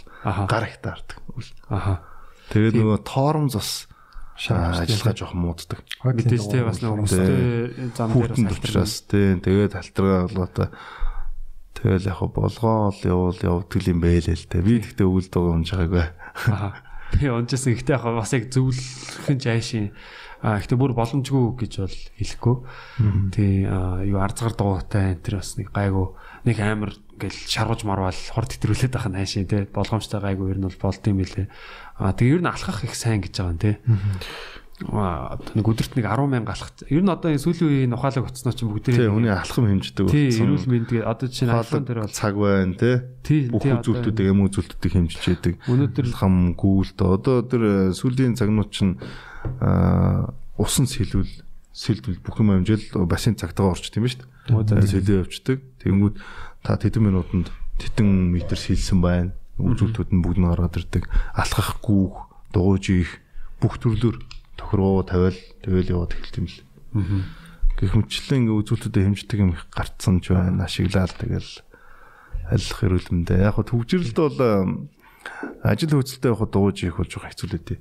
Тэгэхээр нөгөө цаг хугацаа хэмжиж байгаа боловч яг нөгөө хүн уулс ихэл ороход хөлс мөсөн цовцсон тий. тоос тарж марцсан тий. Божигцэн юм ордог байхгүй. Аа яг Суудлаа барьж марцсан тий. Тэгэхээр чин бас нэг ажил хэргийн уулс их гэж байгаа юм бас тохиромжгүй тий. Иймэрхүү үед болохоор илүү тохиромжтой байдаг нь миний хувьд бол цахилгаан дуу. аа за за за Тий. Цахилгаан дуу заавал нөгөө яг ингээд уулс гэж байгаа үедээ хүчилж ийхгүй байж болно. Мотороос ач. Мотороос ашдаг. Аа. Тэгэх юм бол илүү нөгөө хүч зарахгүйгээр авчиж байгаа байхгүй. тийм ээ. Тэгээ хөлс мөсөө суулахгүй яг ингээд тохируулаад орчиж болно. Гэтэ нэг огтчихгүй гэсэн үг шүү дээ. Тэ огчихгүйс өгч болно, жихгүйс ч болно. Аа тийм. Яг тэхгүй гэр мэрлүүг харгаж байгаа үедээ ч юм хамаагүй сайхан жигэлүүсээ ороод ингээл авчулна. Аа эсвэл бас одоо нэг скутеруудаас их зүгээр юм лээ. Тий. Скутерүүд бас их нэмэгдсэн билээ тий. Тий, Скутертэй цэмбэр ахнаар байна шүү дээ. Бүр нэг Джон Вик шиг юм цэмбэр Вик юутай сүйттэй тэгснэ зүгээр. Дандаа нэг пижак студио хүмүүс скутер үздэг тийм хараад бизнес цүнх мөнх яварсан. Тэгснэ зангаа нээсч яасан. тий. Тий, тэгэл скутерээ өвхөл ажил руу орчих. Тэгэхээр аа Смарт. бас юу бас нэг нэг юм одоо чинь а, Америкийн нэгдсэн улс ч юм уу за яг хаа бусад улсууд бас юу байдаг л ах л та одоо нэг эрүүл мэндийн тогтолцоо нэг юм өөр өөр одоо улсаас нь одоо нэгдсэн нөгөө нэг юм яадаг те одоо улсын имлэгтэй гэж ярьдаг Америкт болохоор одоо эрүүл мэндийн тогтолцоо нь бол арай өөр те. За яг даатгалтай ихтэй амар үнэтэй ч гэдэг юм уу те. Тэгэхээр яг хараад тахт бол нөгөө нэг маш үнэтэй имчилгээний төлбөр зөв үзлэгийн төлбөр гэхэд л маш үнэтэй гардаг те. Зүгээр одоо нэг баг мэдлэлсний төлөө ингээд яалаа гэл те. А тийм улс орнууд бас эрүүл мэндэ бас яг яах нь одоо илүү боддог юм шиг те цаанаас нь эдийн засгийн нэг яг хөө тэр чинь ингээд ташуур яваад шүү дээ бүх юм ингээл цаанаа зохицуулагдал яваалаа юм л да. Тийм ч юм л тий. Аа Монгол мэдээж тийм болж хөгжих бах. Би бол хөгжнө гэж итгэдэг.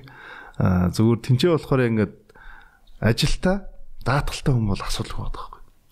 Тий. Ямар нэг байдлаар чи ингээд улстай хөдөлмөр эрхлээл амьдарч байгаа бол чиний нийгмийн асуудал ингээд цаас бүх юм чинь зохицуулагдана. Чиний төлсөн даатгалаар бүх юм ингээд шийдэгдээ явчихна. Аа ажилгүй байх юм бол даатгал төлдгүү байх юм бол амар хэцүү. яа алал шүү дээ Тий. Ерөөсөө л имчилгээ үзлэг эмийн зардал мардал гэл тэнгэр тулчдаг.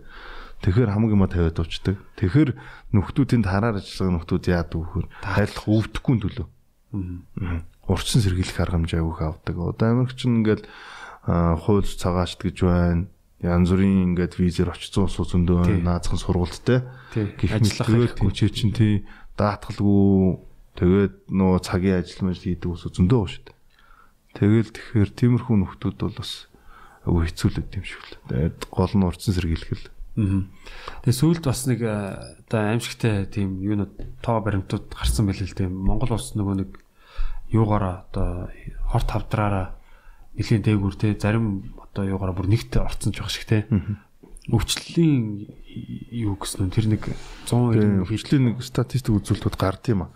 Аа аль одоо оронд ямар юм их байна те. Аль өвчлөөр явж гин. Тэр бас нэгдүгürt нэг улсын хөгжлөөс хамаардаг, хоёрдугаарт бас үндэстний онцлог те соёлын юмтай холбоотой бас байдаг. Ахын соёлын. Ахын соёл ч юм уу ямар Хоол онцлогтой холбоотой хоол хүнс ч юм уу те. Тэр бас айгүй их нөлөөлдөг. Аа хөгжингүү орнуудын те өндөр хөгжилтэй орнуудад бол ер нь бол арай өөр статистик гардаг. Хөгжиж буй орнууд ядуу буруу орнууд гэхээр арай өөр статистик гарчдаг байхгүй. Аа, Яа тэгэхээр тий нөхдөө чи нөгөө ядуу буруу Хэмжүүрүүд нь арай өөр орнууд чинь болоод тий яд наацхан л хүнсний аюулгүй байдал гэсэн юм байхгүй болж байгаа байхгүй. Аа. Ер нь бол Идж болдож байгаа байгаа хүмүүс байх. ахуулаад тий тэр хүмүүс чинь яаж амь зохинд тулд явж байгаа шүү дээ. Гэх мэтчлэн манай Монголын хувьд бол тэгэл хавдар өндөр зүйлтэй байна, зүрх сүсний өвчлүүд байна, гимтэл байна. Гимтэл авралын шалтгаанаар маш олон нас урдаг жилдээ. гимтлүүдийн авт замын уу Тийм тэр ах юм уу? одоо ер нь бүх төрлийн ослоо орлохгүй. Хөдөлмөрийн аюулгүй ажлын Тэ одоо ахын ослоос ч байж болж байна. Одоо ахын ослоос бол хүүхдүүд маш их гинтдэг ш түлэгддэг. Нөгөө халуун тогоо гэж нэг аюултай нас ч юм болвол тэр чинь хүн болгон одоо ингээл айл төрх болгонд одоо гэр бол бүгд ашигладаг. Тэгээд тэрнээс болж маш олон хүүхд түлэгддэг, гимтдэг. Гимтлийн эмчнэр бол энэ дээр бүр маш их арга хэмжээ авах гал урайлаг гаргаал Тэ зарим хүмүүс нь тэр халуун тогоог аюулгүй байдлаар ингээд яг хамгаалтын юмж гаргаал халуун тогоо бити иргэдгээл зөвлөөл маш олон арга хэмжээ аваад тэ тэгээд хүмүүс маань өөртөө нөгөө ингээд тогц хэрэглээгээ өөрчлөхгүй амьдралын юмайг өөрчлөхгүй болмаас тэгэл хүүхдээ ингээд аюулгүй байдлыг хангаж чадахгүй л байхгүй. бас яг сонсож байгаа хүмүүст мэдээлэл болгоход одоо халуун тогоо байжгаад тэгээд яг тэр нь ямар байдлаар ослол одоо газар байж хат нь очиж наалтаад байгаа юм уу? Дараа нь одоо шиг зүгээр. нөгөө хүүхдүүд хажуугаар нь тоглож авч бол унчаад байгаа. газар тавиад байгаас болж байгаа юм Тийм газар тавиад байгаас а дээр тавьсан байсан ч уц умцаас нь татсан шүү дээ. Утсыг нь унжуулахгүй хол ирмэгээс Тий. холтой. Ер нь бол айл бол хүүхдийн гар хүрхээргүй тийм аюулгүй л байхгүй бол. Одоо яг э, гимтэл дээр манай найз ус ажилтдаг л да. Би өөрөө 100 урт очижсэн зөндөө тийм бодлого бас очиж исэн, зарим нь хөргөж өгч исэн. Тэгэхээр айгүй хэцүү. Яг тийм үед чинь ингээл ахын ослоос хүүхдүүд авих гимтдэг. Ялангуяа бүр юм баг насны те дөнгөж хөлд орж байгаа юм хүүхдүүд тэнцвэр болохгүй явж байгаа л тэр халуун дундар босолж байгаа хоол руу ч юм цайран унчиж байгаа байхгүй. Йоо. Энэ бол аимшигтай. Тэгээд Энэ нь хэний буруу вэ гэхээр ерөөсөө л ар гэр асраа хамгаалагчийн л хариуцлагагүй болохгүй тэр хүүхдийг хяналтгүй орхисон аюултай зүйлээ хажууд. одоо 100 муух бол ингээд нэг гараа түлээл авчих штэ тий. Тэнгүүдээ тэр том тогооч юм бүр хөмөрдөг гэж байна. Манай нэг найзын хажуудлахын айлын хөхт ингээд жоохон бахта тэнцэж явж байгаа том тогоо нь Ирмэгдэр дарахад байгаа ингээд түлээд өнгөрөх биш бүр ингээд бүтэн дараад авцсан гэж байна. Тэгэхээр тэр хөхттэй бүтэн арьсан ёо. Гэхдээ яг иймэрхүү юмыг эртхэн сонсож сэргийлж явах хэрэгтэй. энэ дэр бол гимтлийн эмчнэр гимтлийн эмдгээс маш их арга хэмжээ авах гал урайлаг гаргаал зөвлөмж гаргаал гэдэг. Тэгэл зургатаар зөндөө явдаг. Хүмүүс үзээ тэрийг харин амьдралдаа хэрэгжүүлж чадчихна уу гэдэг дээр л асуудаг байдаг. Тийм нөө хотоо хотооны юулаа сүхийн сүхийн ирэртэл нөгөө юу гэдэг лээ. Сухлаад л өхөр амар гэж. Тийм тэр шиг одоо юу гэдэг яг явж л байдгийн тэгээд ер нь нэг ерөнхий тийм одоо эрүүл мэндтэй ч гэдэг юм уу те а одоо бусдад даатгах чинь гэдэг юм уу те ер нь бол яг ингээд нэг ингэж тулахгүй л бол ингээл нөгөө нэг эрүүл бас сэм маяга өргөжлүүлээлээ те. Яг хол юм шиг санагдаад юм тий. өөрөх нь эргэн тойронд ямар нэг асуудал тулгархгүй тулгархгүй бол тэрийг ерөөс ойлгохгүй байдаг байхгүй. Манайх нэг тийм яг нэг тийм амгалан ч гэх юм уу тэнэгдүү ч гэх юм уу тий. Агуу сонин тийм уламжлалтай ч юм шиг юм хинэггүй ч юм шиг одоо тийм болцоод байгаа ч юм уу эсвэл Тэгээд яг ингээд э, үнэхээр яг эргэн тойрны хүмүүс төлөгдөөд ирэнгүүт л аа энэ өстө болохгүй маань гэж ойлгодог те зургатаар мянга яриад тахад арга хэмжээ авдаггүй байх жишээний. Аа тэгэхээр иймэрхүү бидний амьдралын өдөр тутамдаа хийдэг жижиг сажиг үйл ажиллагаанаас болоод айгүй ахын осол өөрсдийн одоо өвчин ийм бас дийлэнх хувийн шалтгаалж байгаа. Тэгэхээр одоо энэ дээрээ л би бол ямар ч үс амьдралын хэв маягаа л өөрчилж бүх асуудлыг шийднэ. Тэгж л ойлгодог. За амьдралын хэв маяг гэдэг шүү дээ тийм. Яаж энэ рүү ер нь орох вэ? Яг энэ гоё эрүүл амьдралтай болох уу те? Та одоо за одоо юу гэдгийг за би ингээд нэг амьдралаа нэг өөрчлөх юмсан. Энэ нэг л биш ээ те. Энэ нэг л буруу яваад байна гэж бодож байгаа хүмүүс үйл. Юу зөвлөх вэ? Хамгийн түрүүнд нэг хийж болох нэг нэг юм үйлдэл. За яг гоо одоо тэр чин амар том сэдв болоо шүү дээ л да тий. Ажлын хувьд байж болно, мөнгө санхүүгийн хувьд байж болно. Яг гоо гол чиглэл бол эрүүл мэндийн чиглэл талаас их юм бол наацх нь ядаж бид нар аа шаардлагагүй бол одоо жишээ нь ингээл зөвхөн ажил гэрээ орно машин ундаг зөндөө шүү дээ. Тий. Энэ зүгээр алхаж ийл та бүгд. Энэ чинь л одоо тий ядчил наацх нь бид нар өдөрт алхаж байна гэдэг чинь нэгдүгээр замын хөдөлгөөнөөс тий бас нэг машин байхгүй болж байна тийм үү? Тий. Төвчрөлд нөлөөлнө. Бензин А, бүгд хоёрдугаар асуудал тийм хоёрдугаар асуудлын машинаас гарч байгаа нөгөө ингээд хортготаа гэдэг юм чинь нэг машинаар багасна. Гуравдугаарт бидний эрүүл мэнд өдөрт ингээд дотроо очинд алхаж байна гэдэг чинь бидэрт хэрэгцээтэй. Тэгээ олон нийтийн стресс энийг л тий энийг л ингээд хөвшөө заашчих юм бол эний чинь л амьдралын юм гэдэг шүү дээ. Одоо амьдралын юм хэрч ерөөсөл ингээд шүү дээ. Би өглөө босдог, ажилдаа явдаг. Аа ажил дээр бүх ажиллаагээд өдийн зам очоод орой гэртээ ирдэг, орой олоо иддэг. Тэгээ хүүхдүүдэд тоглож жагаад унтдаг. Ерөөсөл энэ ингээд давтагдаад байгаа энэ циклийг л амьдралын юм гэдэг байна. Аа тэгэхэд энэ хэм маяг дээр бид нар жижигэн жижигэн төрлөө өөрчлөлт шүү дээ. Одоо наазах нь би машинаар өгдөг гэсэн бол дуугаар өгдөг л та эсвэл те. Дууж ийл та. Хол уйл яалч хүнгээр ажил холоод бол дууж те.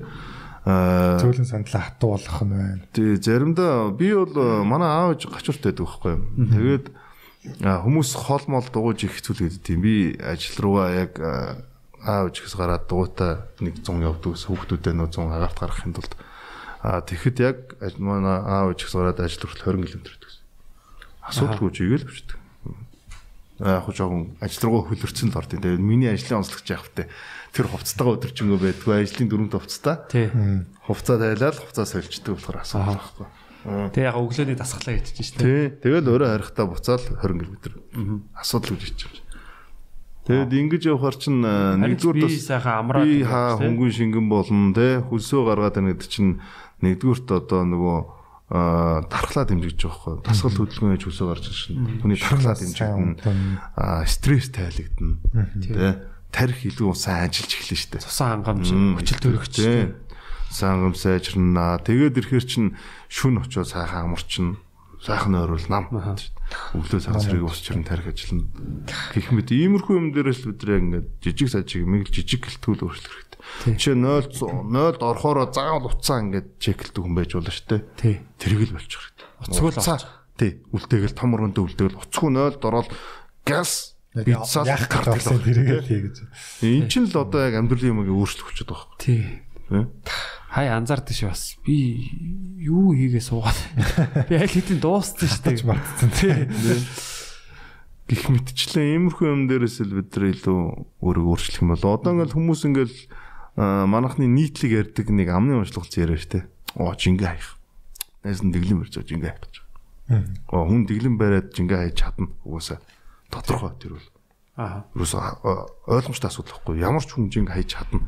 Яг уу бас ингээд хэдий хугацаанд яаж гэдэг нь болохоос хаяхын хувьд бол хаяна л та. Аа тэгчээд трийгээ одоо нөгөө яаж барих вэ гэдэг нь гол асуудал байхгүй. Яг тэр үний нөгөө үндсэн одоо жишээ нь би ингээд э, нэг 100 хөлтэй байлаа гэж бодъё л доо те. Би 100 хөлтэй болохын тулд ингээд хэдэн жилийг зарцуулсан бахад тэр хугацаанд би яг яаж амьдралын юм их та те юу идэж уусаараа 100 хөл хүрсэн бэ гэдэг чинь тоххой. Аа тэнгүүт би тэрийг нэг хэсгэн хугацааны хэдэн сарын хугацаанд би ингээд өөрчилж ин те Тий. дасгад хийгээл нэг хоолоос хойгол өлсөөл ингээл хүчээр бүр ингээл би мохот ингээл тураагаал оо турчлаа. Тий. За за за би болчлоо гэж буцаал яг нөгөө нэг амьдралын ямагаар орно нөгөө хэм маяг мөн яг хуу буцаад намайг 100 кг аваачих юм аяг. Hey, welcome back. Тий. гулсаал back. Тэгэхгүй тулд бид нар ерөөсөө яг л тэрийг одоо нөгөө жингээ хайх явцдаа ингээд үүсгэсэн нэг хэсэг тэглэн биш. Тэрийг л цаашдын ингээд Хадгалж амьдралын байгаа юм юм аяг шүү дээ. болгоод хадгалж чадах юм бол бид нар тэр чин дээрээ тогтож чадна л гэсэн үг байхгүй. Гэх жишээ нь яг энийг л одоо хүмүүс ойлгоод ингээд жижиг сажиг юм дээр анхаарчих юм бол болчих юм болов уу гэж боддоо шүү дээ. Тий, тодорхой хэмжээний яг байнгын өөрийгөө хянах те нэг юм сахилга бат шаарддаг юм билээ. Одоо дасгал одоо хийж байгаа те нэг лаг одоо за жингээ хасаа тэгээд ингээд булчин нэмээ те одоо ингээд дасгал хийж байгаа хүмүүсийн тэр за тэр дасгал хөдөлгөөн ч яг яг нөгөө нэг одоо хоолны дэглэмийг харангуут дандаа ингээд калори тоолдог байгаа даахгүй те. Хоол авлаа би өнөөдөр тэдэм 2100 калори л идэнэ гэдэг яг тэрийг барьдаг байнгын тооцож идэг. Тэгэхээр одоо би ингээд өөр дөрөө бодгоод за байнга тооч өнөөдрийн өдрийн хоол хэдэн калори байсан бол би мэдэхгүй шүү дээ манай ихнэр ингээд хийгээд өгч чивэ те. Эсвэл одоо яг сүүлийн үеийн бас энэ одоо хоолны газрууд калори ингээд тавьдаг болцсон байлээ хоолны хажууд. Тэгээ тиймэрхүү байдлаар ер нь нөгөө нэг өөрийнхөө биеийн өндрийг оруулаад за би ер нь яг иймэрхүү калориос нэг дээшээ нэг гарах хэрэггүй байна гэдэг ер нь харцж болд юм билээ тий тэгээд тэгээ аль болох одоо тэрийг бас ингээд яагаад тэгээ аль болох хөдөлгөөн хийгээ те одоо алхаад ингээд яваад ах юм бол нэг айхтар ингээд нэг таргалал инхэхгүй бах ер нь Бас хяналт авах. тий тэгэхээр бас тэр чинь нэг байнгын хүн тэрэн дээр нэг ухамсартай одоо хандах хэрэгтэй байгаа байхгүй те Тэр бол тэгтээ нэг сурчул гайг бах тий. Дасгал хийгод бол хамаагүй Тэгээ яг хаа одоо бас а, нэг давуу тал байна л да. Аа илүүдэлжинтэй хүмүүсийн хувьд бол аа энэ юу гэхээр одоо яг миний хийж байгаа ажил байхгүй.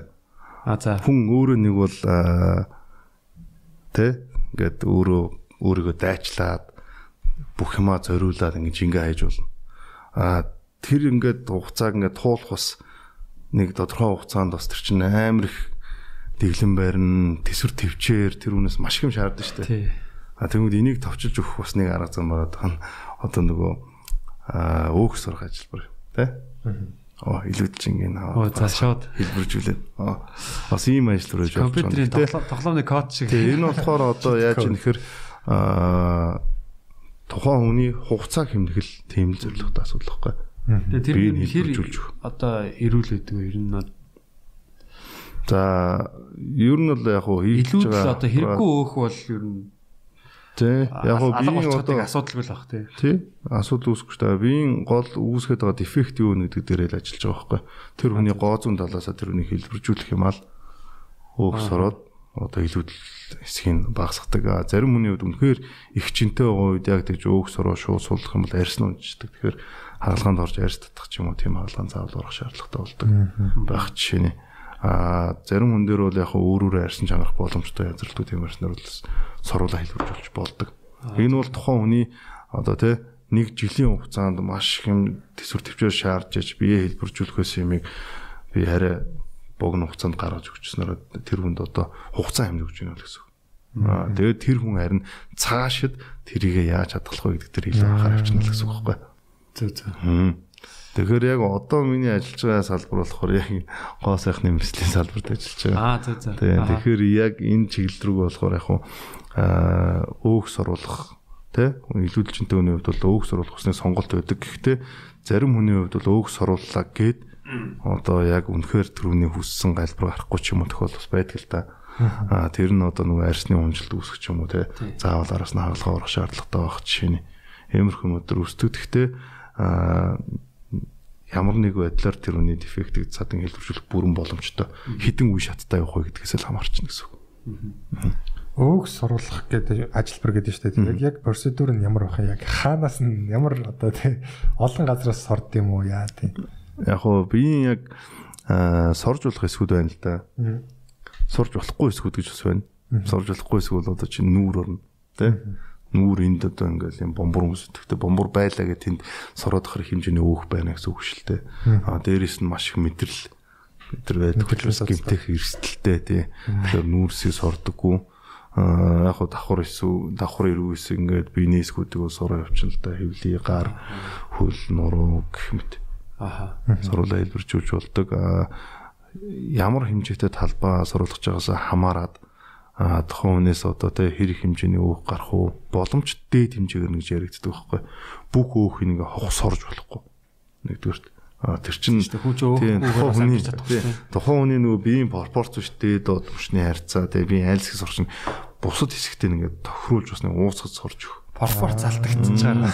Тэгэхгүй одоо ингээд Химэл харагдаад тий хөвлийг нь бүр ингээд одоо ингээд бүгдийг юу ч хүн ингээд өөхөн сурчлаа гэж бодох юм айгу муухай харагдах. Гой гар морн бүдүү магадгүй. Аа. Чинь эсвэл одоо би энэ жоох юм махлагдуу юм багтд гарын бүр амар нэрийнхэн болчих юм уу амар нэрийнхэн сурчлахгүй шүү дээ. Африкт Тэгэхээр тий тэрийг нөгөө хэлбэржүүлж гэдэг уусгаж сорно гэдэг юм тэр. Аа яг уу альсгийг багаж технологи ашигладаг. Аа гол юм нь бол өг сурах аппарат байдаг тустай. За тэр нь одоо яг 3 сар сарах юм уу? Шприц шиг юм байх юм? Аа хушуу байдаг л да. Канула гэдэг юм мохоо зүү байдаг байхгүй? Урт урт хажуудаа нүхтэй яг үзүүр хэсэг нь мохоо гэмтээдэггүй гэсэн. Аа, тий, тий. Тэгэхээр тэрийг жижиг зүтгэхээр бид нэвтрүүлж оруулаад сордог. Сорхын тулд мэдээж тэр аппарат маань өөр уусмал шахдаг. Нөгөө одоо булчин айр сорин цуртгаа өөхийг ингээд хөндөлж өгнө шүү дээ. Хөвсгөл гэж ингэж өгдөг. Аа уусмалар. Зөөлрүүл задлан гэсэн. Тэгж байгаа сорноо л гэсэн. Нэгдүгээр тэр маань зөөл задлах, хоёрдугаар одоо бас арай аюулгүй болгож өгч байгаа байхгүй. Хажуугийн зэрэглээ хэрэгтэн гимтэх гэдэг эрсдлээс ирж гэсэн. Яг юм нарийнх юм дээр бах юм бол тэр чинь ингээд цаашаа булчин булчин дугаач юм арьсаа бас гимтэх магадaltaй тийм. Ингээд дүүрүүд хөвшийлгөөд юм уу зайн их болоод шүү дээ. Аа сурахад илүү. Чөлөөний зэргийг нь бол юм шүү дээ. Статистик. Тэгж л э, сорж хэлбэржүүлж байгаа юм л да. Өөх ер нь хэр хатуурдаг вэ? Дуур яг уу биеийн хүнийхээ онцлогоос л бол тийм. Аа. Зарим хүний ингээд э, Гидс нэг ингээд нэг аим хатуу байдаг шүү дээ. Нэг зарим хүний ингээд нэг гүзээ нэг бараг яа зарим нь бол ингээд өсгөртэй, зарим нь хатуу. тэр хүн хүнээс л болно л доо. Тэгээ зарим хүний өөх нэг сороход зүгээр агуу урамтай гардаг байхгүй. Зарим хүн ингээд ухандаа л гарахгүй шүү дээ. Яа. Тэр яг ямар миний төсөөлж исэн хэмжээнээс арай бага гардаг ч юм уу. Хүн үний л онцлог. Гэхдээ тэр маань ганцхан одоо өөх их баг гарснаасаа биш тий. Нэг хүнээс тэдийг сурах стандарт байхгүй шүү дээ. Тийм. Аа тэгэнгүүт тэр маань яадаг вэ гэхээр яг хуу ганцхан өөхийг бид нар яаж сураад байна гэхээр тэр аппарат маань одоо манай эмнэлэг дээр э, хийгдэг аппарат болохоор AWS B6 гэдэг тийм вибрацтай аппарат гэдэг байхгүй чичирхийлдэг гэсэн. Хошуу нь ерөнхийдөө ийм эргэлт хөдөлгөөнтэй мөртлөө нааша цааш ийм хөдөлгөөнтэй. Тэгэхээр тэр хэсэг нь яах гэдэг нь тэгэхээр өөхчүүр юм гадуур юм жижиг жижиг капсултай байдаг байхгүй өөхний сүд. Аа за. Аа тэнгуү тэр гадна капслын сийчээд байгаа. Ямар- дотор нөгөө өөхний сүдийг сорж аваад байна гэсэн. Ямар капсул? Ийм хальсан. Аа, хальслаг. Хальснууд байна гэсэн үг юм. Ер нь ярих юм бол одоо хараар ярих юм бол Хоолны жижигхэн өөхнүүдийг сайн харахаар нэг жижигхэн жижигхэн бүнжгэрээд тэр юм нөө. Тэ. Аа. Гадуурын юм хальс шиг байдаг байхгүй. Аа за. Тэгэхээр тэдрийг ингээ сийчээл дотор өөхний сүдийг сурчаад байгаа байхгүй. А тэгвэл тэнд дараа нь яах вэ гэхээр одоо булчин айр сойр хөндөрчихэд штэ завсан хөндөөсөд энийг шахаж өгөхөр гардаг. Зөрүүлтэй хувцсуудын өмсгдөг гэсэн үг. Хэвлэн дараалах юм барьдаг юм яг өөх сурсан дараа өмсдөг зөрүүлтэй хувцсууд байна. Тэрийг өмсөд ирэнгүү тэр маань бие рүү хурднааж цаана сорвжуулдаг гэсэн үг байхгүй.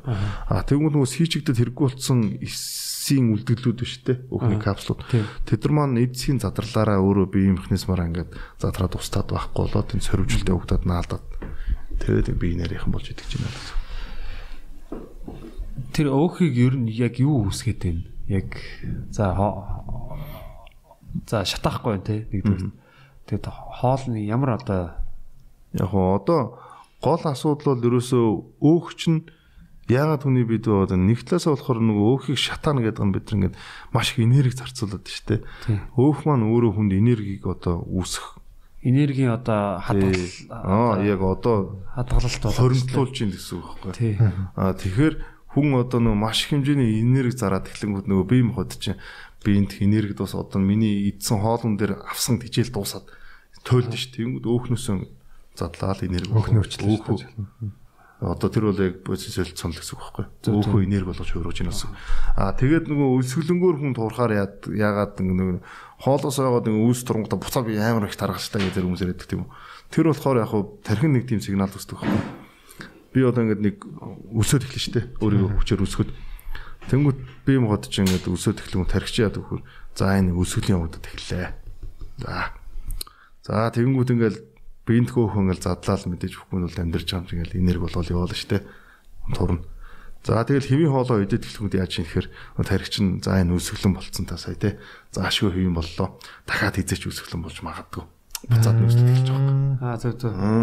Хэцүү цаг үед амьдарч Тий. тий. Юмыг яаж мэдв Тийм үү? биш. Дахиад нөөслөд эхэлчтэй. Нэг иймэрхүү бас ийм механизм бас байгаа л да. Аа.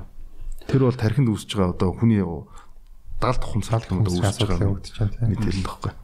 Тэгэхээр бол тиймэрхүү зарчим. Тэгэхээр энэ дээр бол яг хуу шууд өлсөж турж ийн гэдэг маань бол эмгэг турлт. Тэ? Аа энийг бол одоо хүнсээ ингээд өлсөхгүйгээр идж байгаа юм орлуулж нөө калори тооцоод ингээд ходоодын юм шүүсэн дүүргээд ингээд идээд хүмүүс чинь ногоод л хүү хэрэглэл ингээд яваад штэ.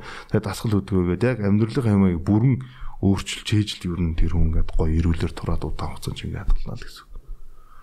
Зөв зөв. Аа эсвэл тэхгүй залхуурах юм бол яг хаа өөхөөс оруулж болно.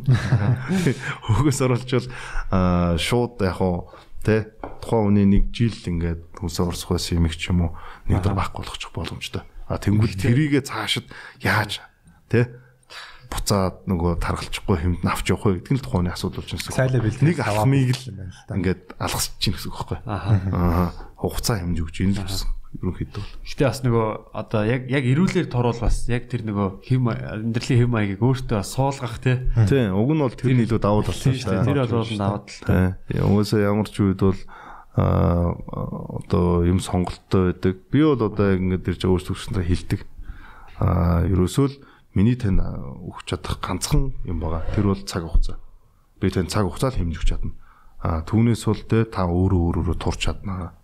Энийг те ямар хугацаанд хийх вэ гэдэг нь болохоос та ямар ч хэлсэн аа яаж игээ турах боломжтой.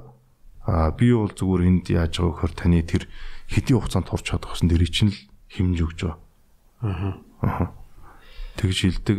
Тэгээд тухайн хүнд бас шууд юу гол асуудал бол тэр хүний хүсэж байгаа үр дүн би ганцхан өөх сураад өгч чадах уу гэдэг асуудал яригддаг байхгүй. Яг Зөв, ямар үр дүн хүсэж чинь те. Тэгэхээр ганц өөх сураад тэр хүний хүссэн үр дүн гарахгүй байх магадлал бас байдаг. Тэгэх юм бол за энэ ажил бүрийг хийхэд бол би ганцхан таны өөхс сурж таны хүч урдан гарахгүй. Энийний дараа ийм хагалгаа орно. Эсвэл өөх сурахын оронд шууд ийм хагалгаанд ороод ингүүл илүүдээр болно ч гэдэг юм уу. Сонголтуудыг ингээд тухайн дандаа гаргаж өгч л гэсэн. Аа. Ер нь одоо гоо сайхан тий.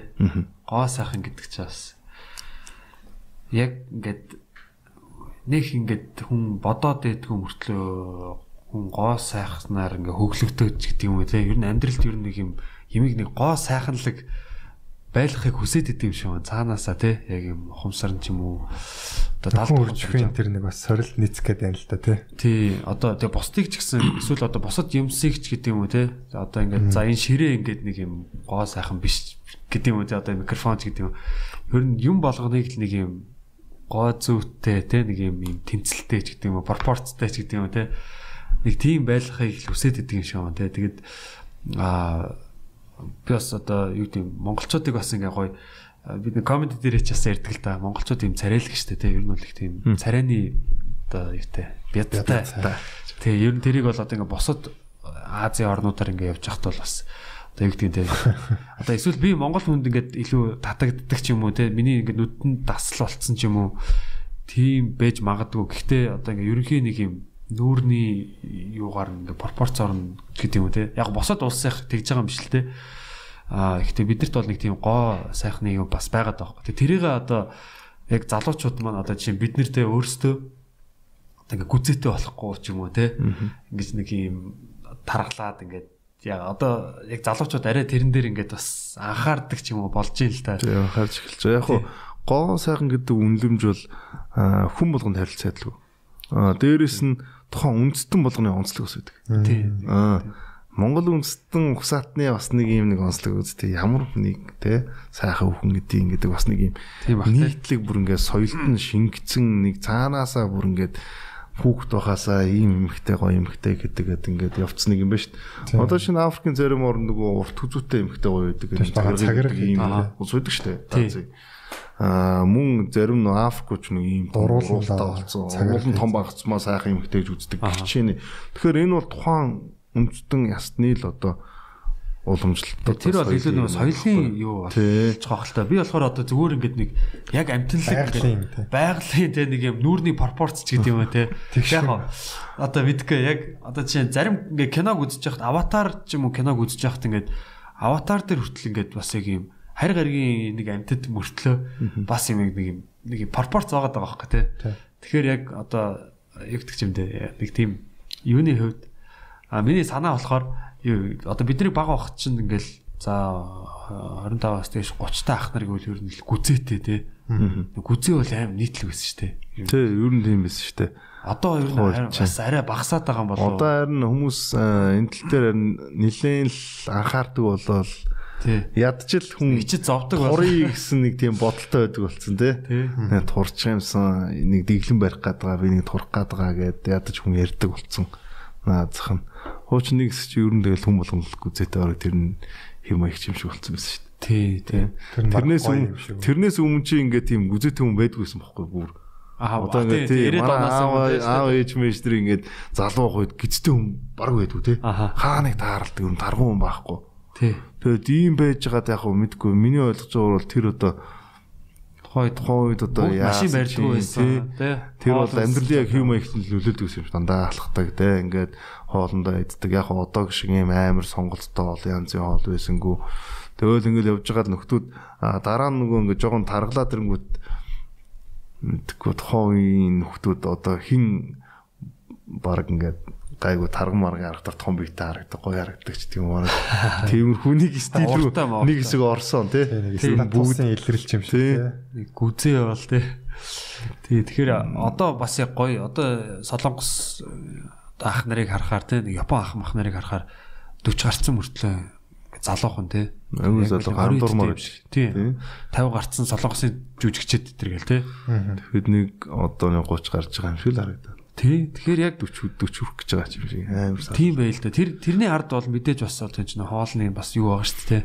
Тий. Хоолны онцлог байна. Гэхдээ яг хоолыг яг тухайн нөхдүүчиг одоо солонгосч бид нар хооллоод бол яг Монголд амьдрахад бол хэцүү шүү дээ. Тийм ээ тий. Яг яг тий. Тэгэхээр яг энэ ч бас нөгөө тухайн амьдарч байгаа газар орн те цагуурын нөхцөлтөгөө нэвт уйлдаж хоолдог гэсэн. Одоо тэгэл хоолны талаар айгүй олон хүмүүс их хоол зүүчнэрч гарч ирж ийн хүмүүс их ярьдаг болж хуучны нөгөө Монголын хоолд бол хамгийн эрүүл байсан юм байна гэтэргээл зарим юм сонсож явах те. Нөгөө өвдөө мах иддэг зундаа цагаан идэг идээд одод амраадаг байсан ч гэдэм үү.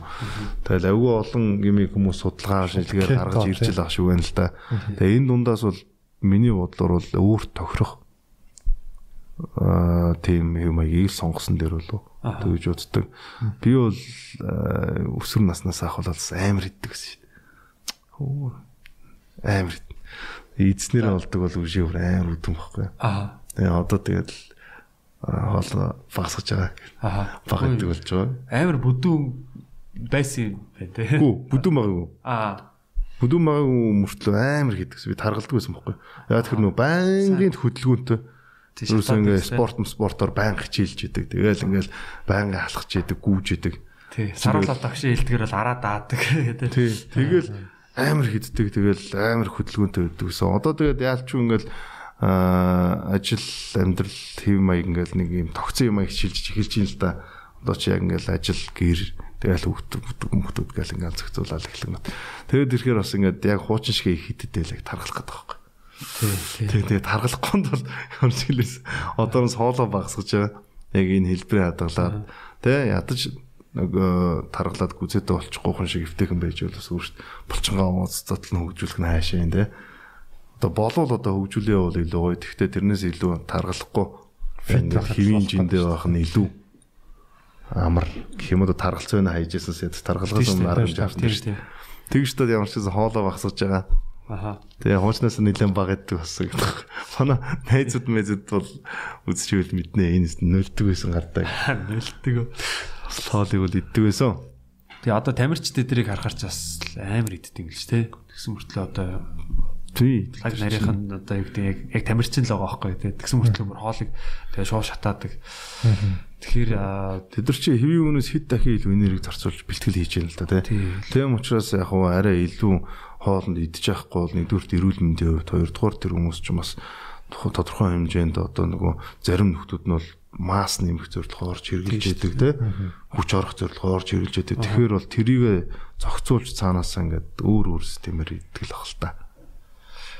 Тэгээд одоо залуучууд маань бас яг нөгөө ер нь наслалтаа бас гоё уртсгая тий одоо нэг 65 би бол нэг 65 наслаад өгчмээргүй байна тий нэг 85 руу явмаар тий ядаж нэг хэдэн жил илүү амьдраад дүр хүүхдээ тий штэ нэг ач холчаа хараа тий бас гоё амьдрмаар л шүү дээ. Гэтэ бас одоо юу гэдгийг нэг урт наслаа гэдэг чанаргүй урт нас биш те. Гоё чанартай урт насламаар байна.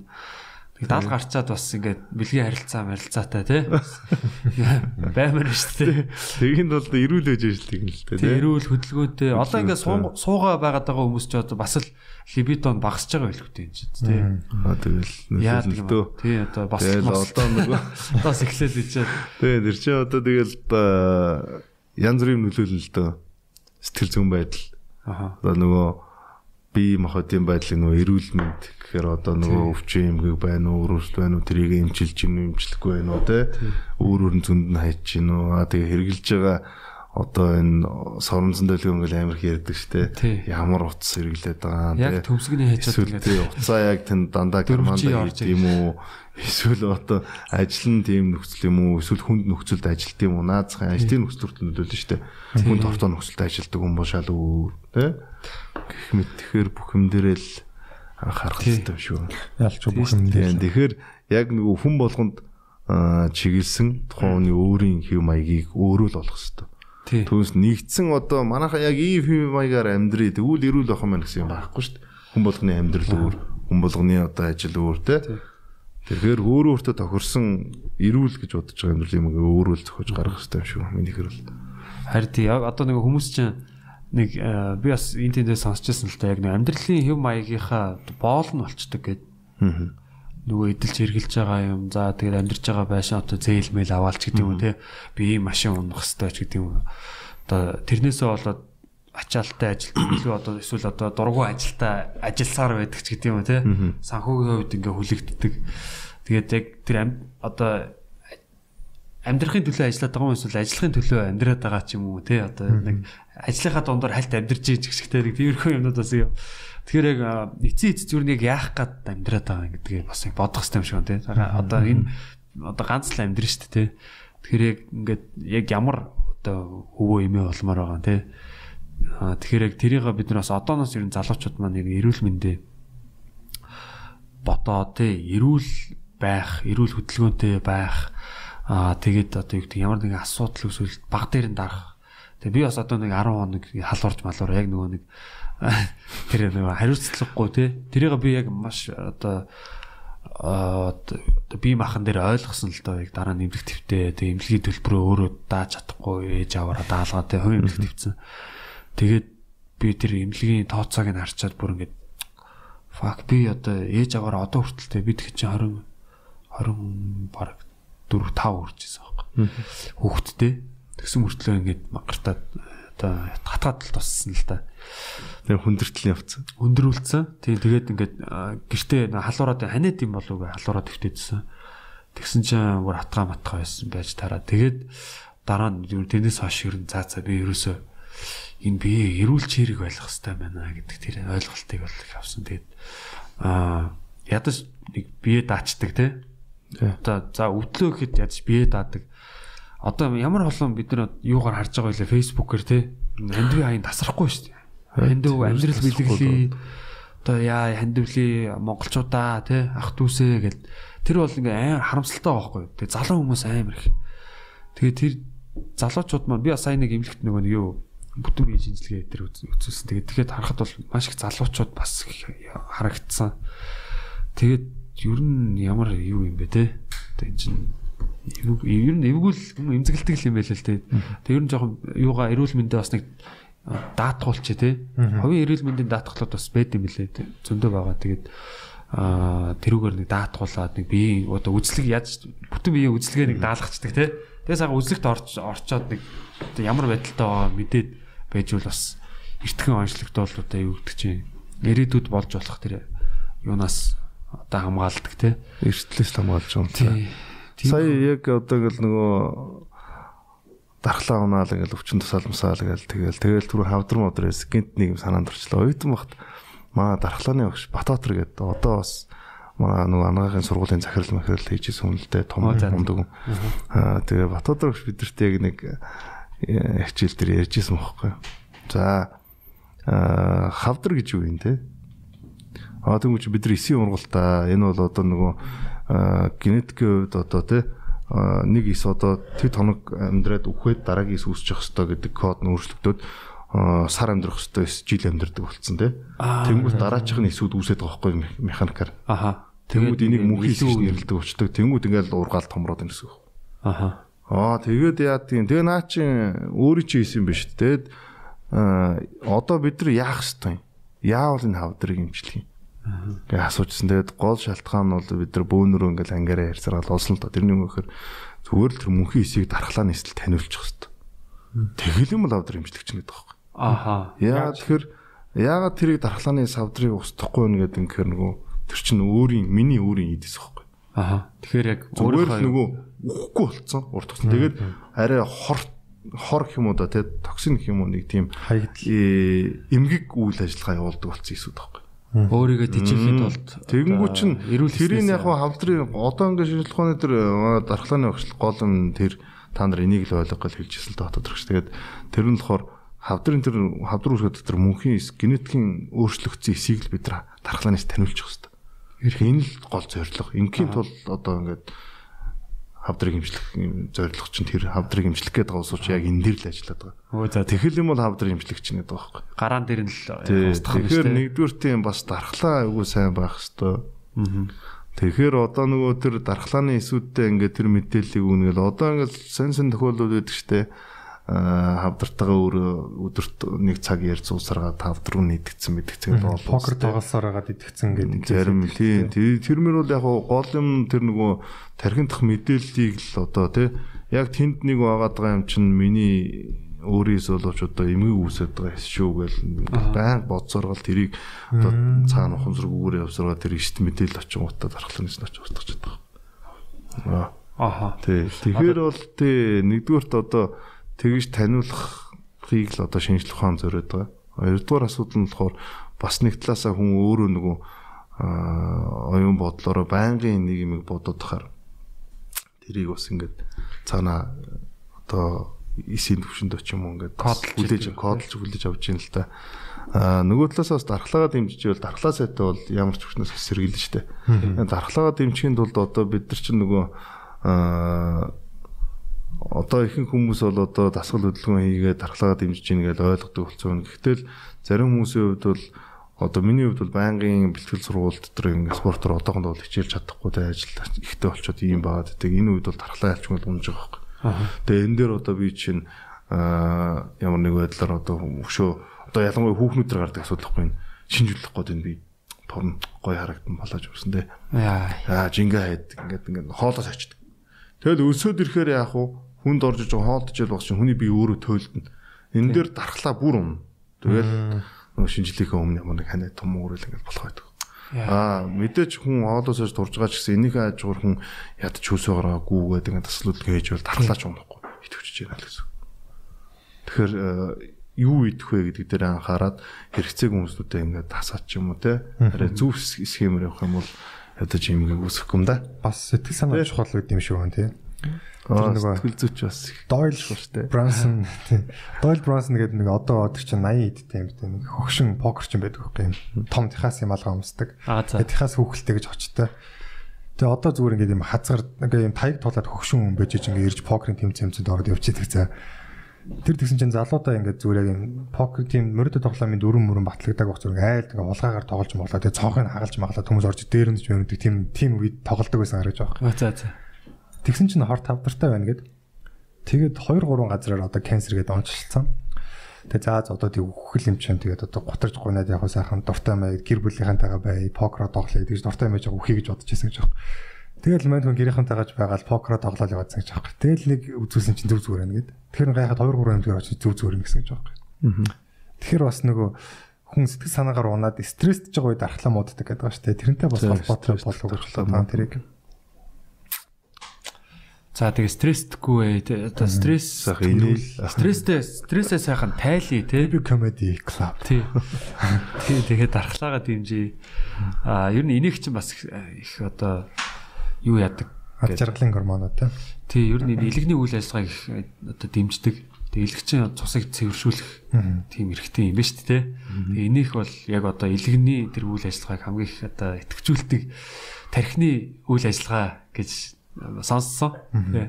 Тийм тэгээд инээцгээ тэ аль болох одоо жоохон зүйлээс одоо аз жаргалыг мэдрий те. Одоо яамар ч юм те одоо тэгээд яамар ч юм те гэж ахах сүлрэг уурлаа. За тэгээд өнөр жаргал юмжтэй бидний урилгыг авч те бидэртээ ингээ цаг гаргаад ярилцсанд маш их баярлаа. За намайг өөрсөнд бас баярлаа. Тий. Танаа нэвтрүүлэгт оролцох бас их сонирхолтой байлаа. Тий, тэгээд манай ангараг байсан бол өшөөч бас асуултууд асах байсан бах тий. Тэгээд тэгээд цаач малгай орж ирсэн. Шамбрам дээр ялангуяа асах. Тэгээд та таны амжилт тий ажилд амжилт төсөө. Тэгээд манай клуб дээр бас ирж тоглолт үзээрэй. Яг одоо маах бас тоглож байгаа. Тэгээд яг яраг бол ороод гараараа тэгээд дараа бас тий ажлын хамт олноор бас ирж үзээрэй. Тэгээд ер нь бас одоо бас зэвсэгдэгч нь те одоо манай а одоо подкастыг бас судаанаа сонсдог гэж байгаа. Ер нь одоо ингээд яг бас одоо аль бажин саруулаа тагч те сүүлд одоо орсон ингээд зочдоос маань бас ингээд сонсоод тахт бас ийм маш мундаг одоо манай Монголын нэрийг одоо өндөрт мандуулж яваа энэ залуучууд маань бас манай клуб дээр ирээд үзээрээ тэгээд аа тий тэрийг бас хэлэх юм бол хэлэх юм бол бас жоохон хямдруулж тий дискаунт бас үзүүл тий хөнгөлөлт үзүүлээ. Тэгээд ирж үзээрээ guys. Тэгээд бидний одоо хийж байгаа подкаст пари тий 10 сарын 3-нд болж байгаа. Та бас ирээрээ Бямгаргийн орой байгаа. Зочид. Тий зочдтойгоо урьж байгаа. Аа тэгээд сонсогч нартайгаа ер нь ингээд нэг нийтээрээ гоё аа ийм дандаа л одоо өөрсдөө сайжруулъя. Тийм хэрэгтэй юм ярих гэсэн. Тиймэрхүү энэ дэвтрүүлгүүд байгаа сонирхолтой тий. Тэгээд сонсогч нар маань ч гэсэн ер нь нэг тиймэрхүү хандлагатай залуучууд. дими одоо мэдээлэлэр биш те бас гоё юм сонирхолтой яриа сонсоё ч гэдэг юм. Тиймэрхүү залуучууд байдаг. Тэгээд бүгдээ бас нэгэн үдшийг сайхан өнгөрөөе. Тэгээд эрхийг өрж байна. За баярлаа. Ямар ч хэлсэн ажиллаа зохицуулаад ирнэ. За тэгээд сонирхолтой санагдаж байна. За та бүхэнд бас баярлалаа. Ажлын амжилт хүсье. Энэс баярлалаа. Ирсэнд улам олон туслаарай. За баярлалаа залуусаа битгий сонс подкаст байлаа. Тэгээ дараагийн дугаараар уулзлаа. Түр баяртай. Битгий сонс.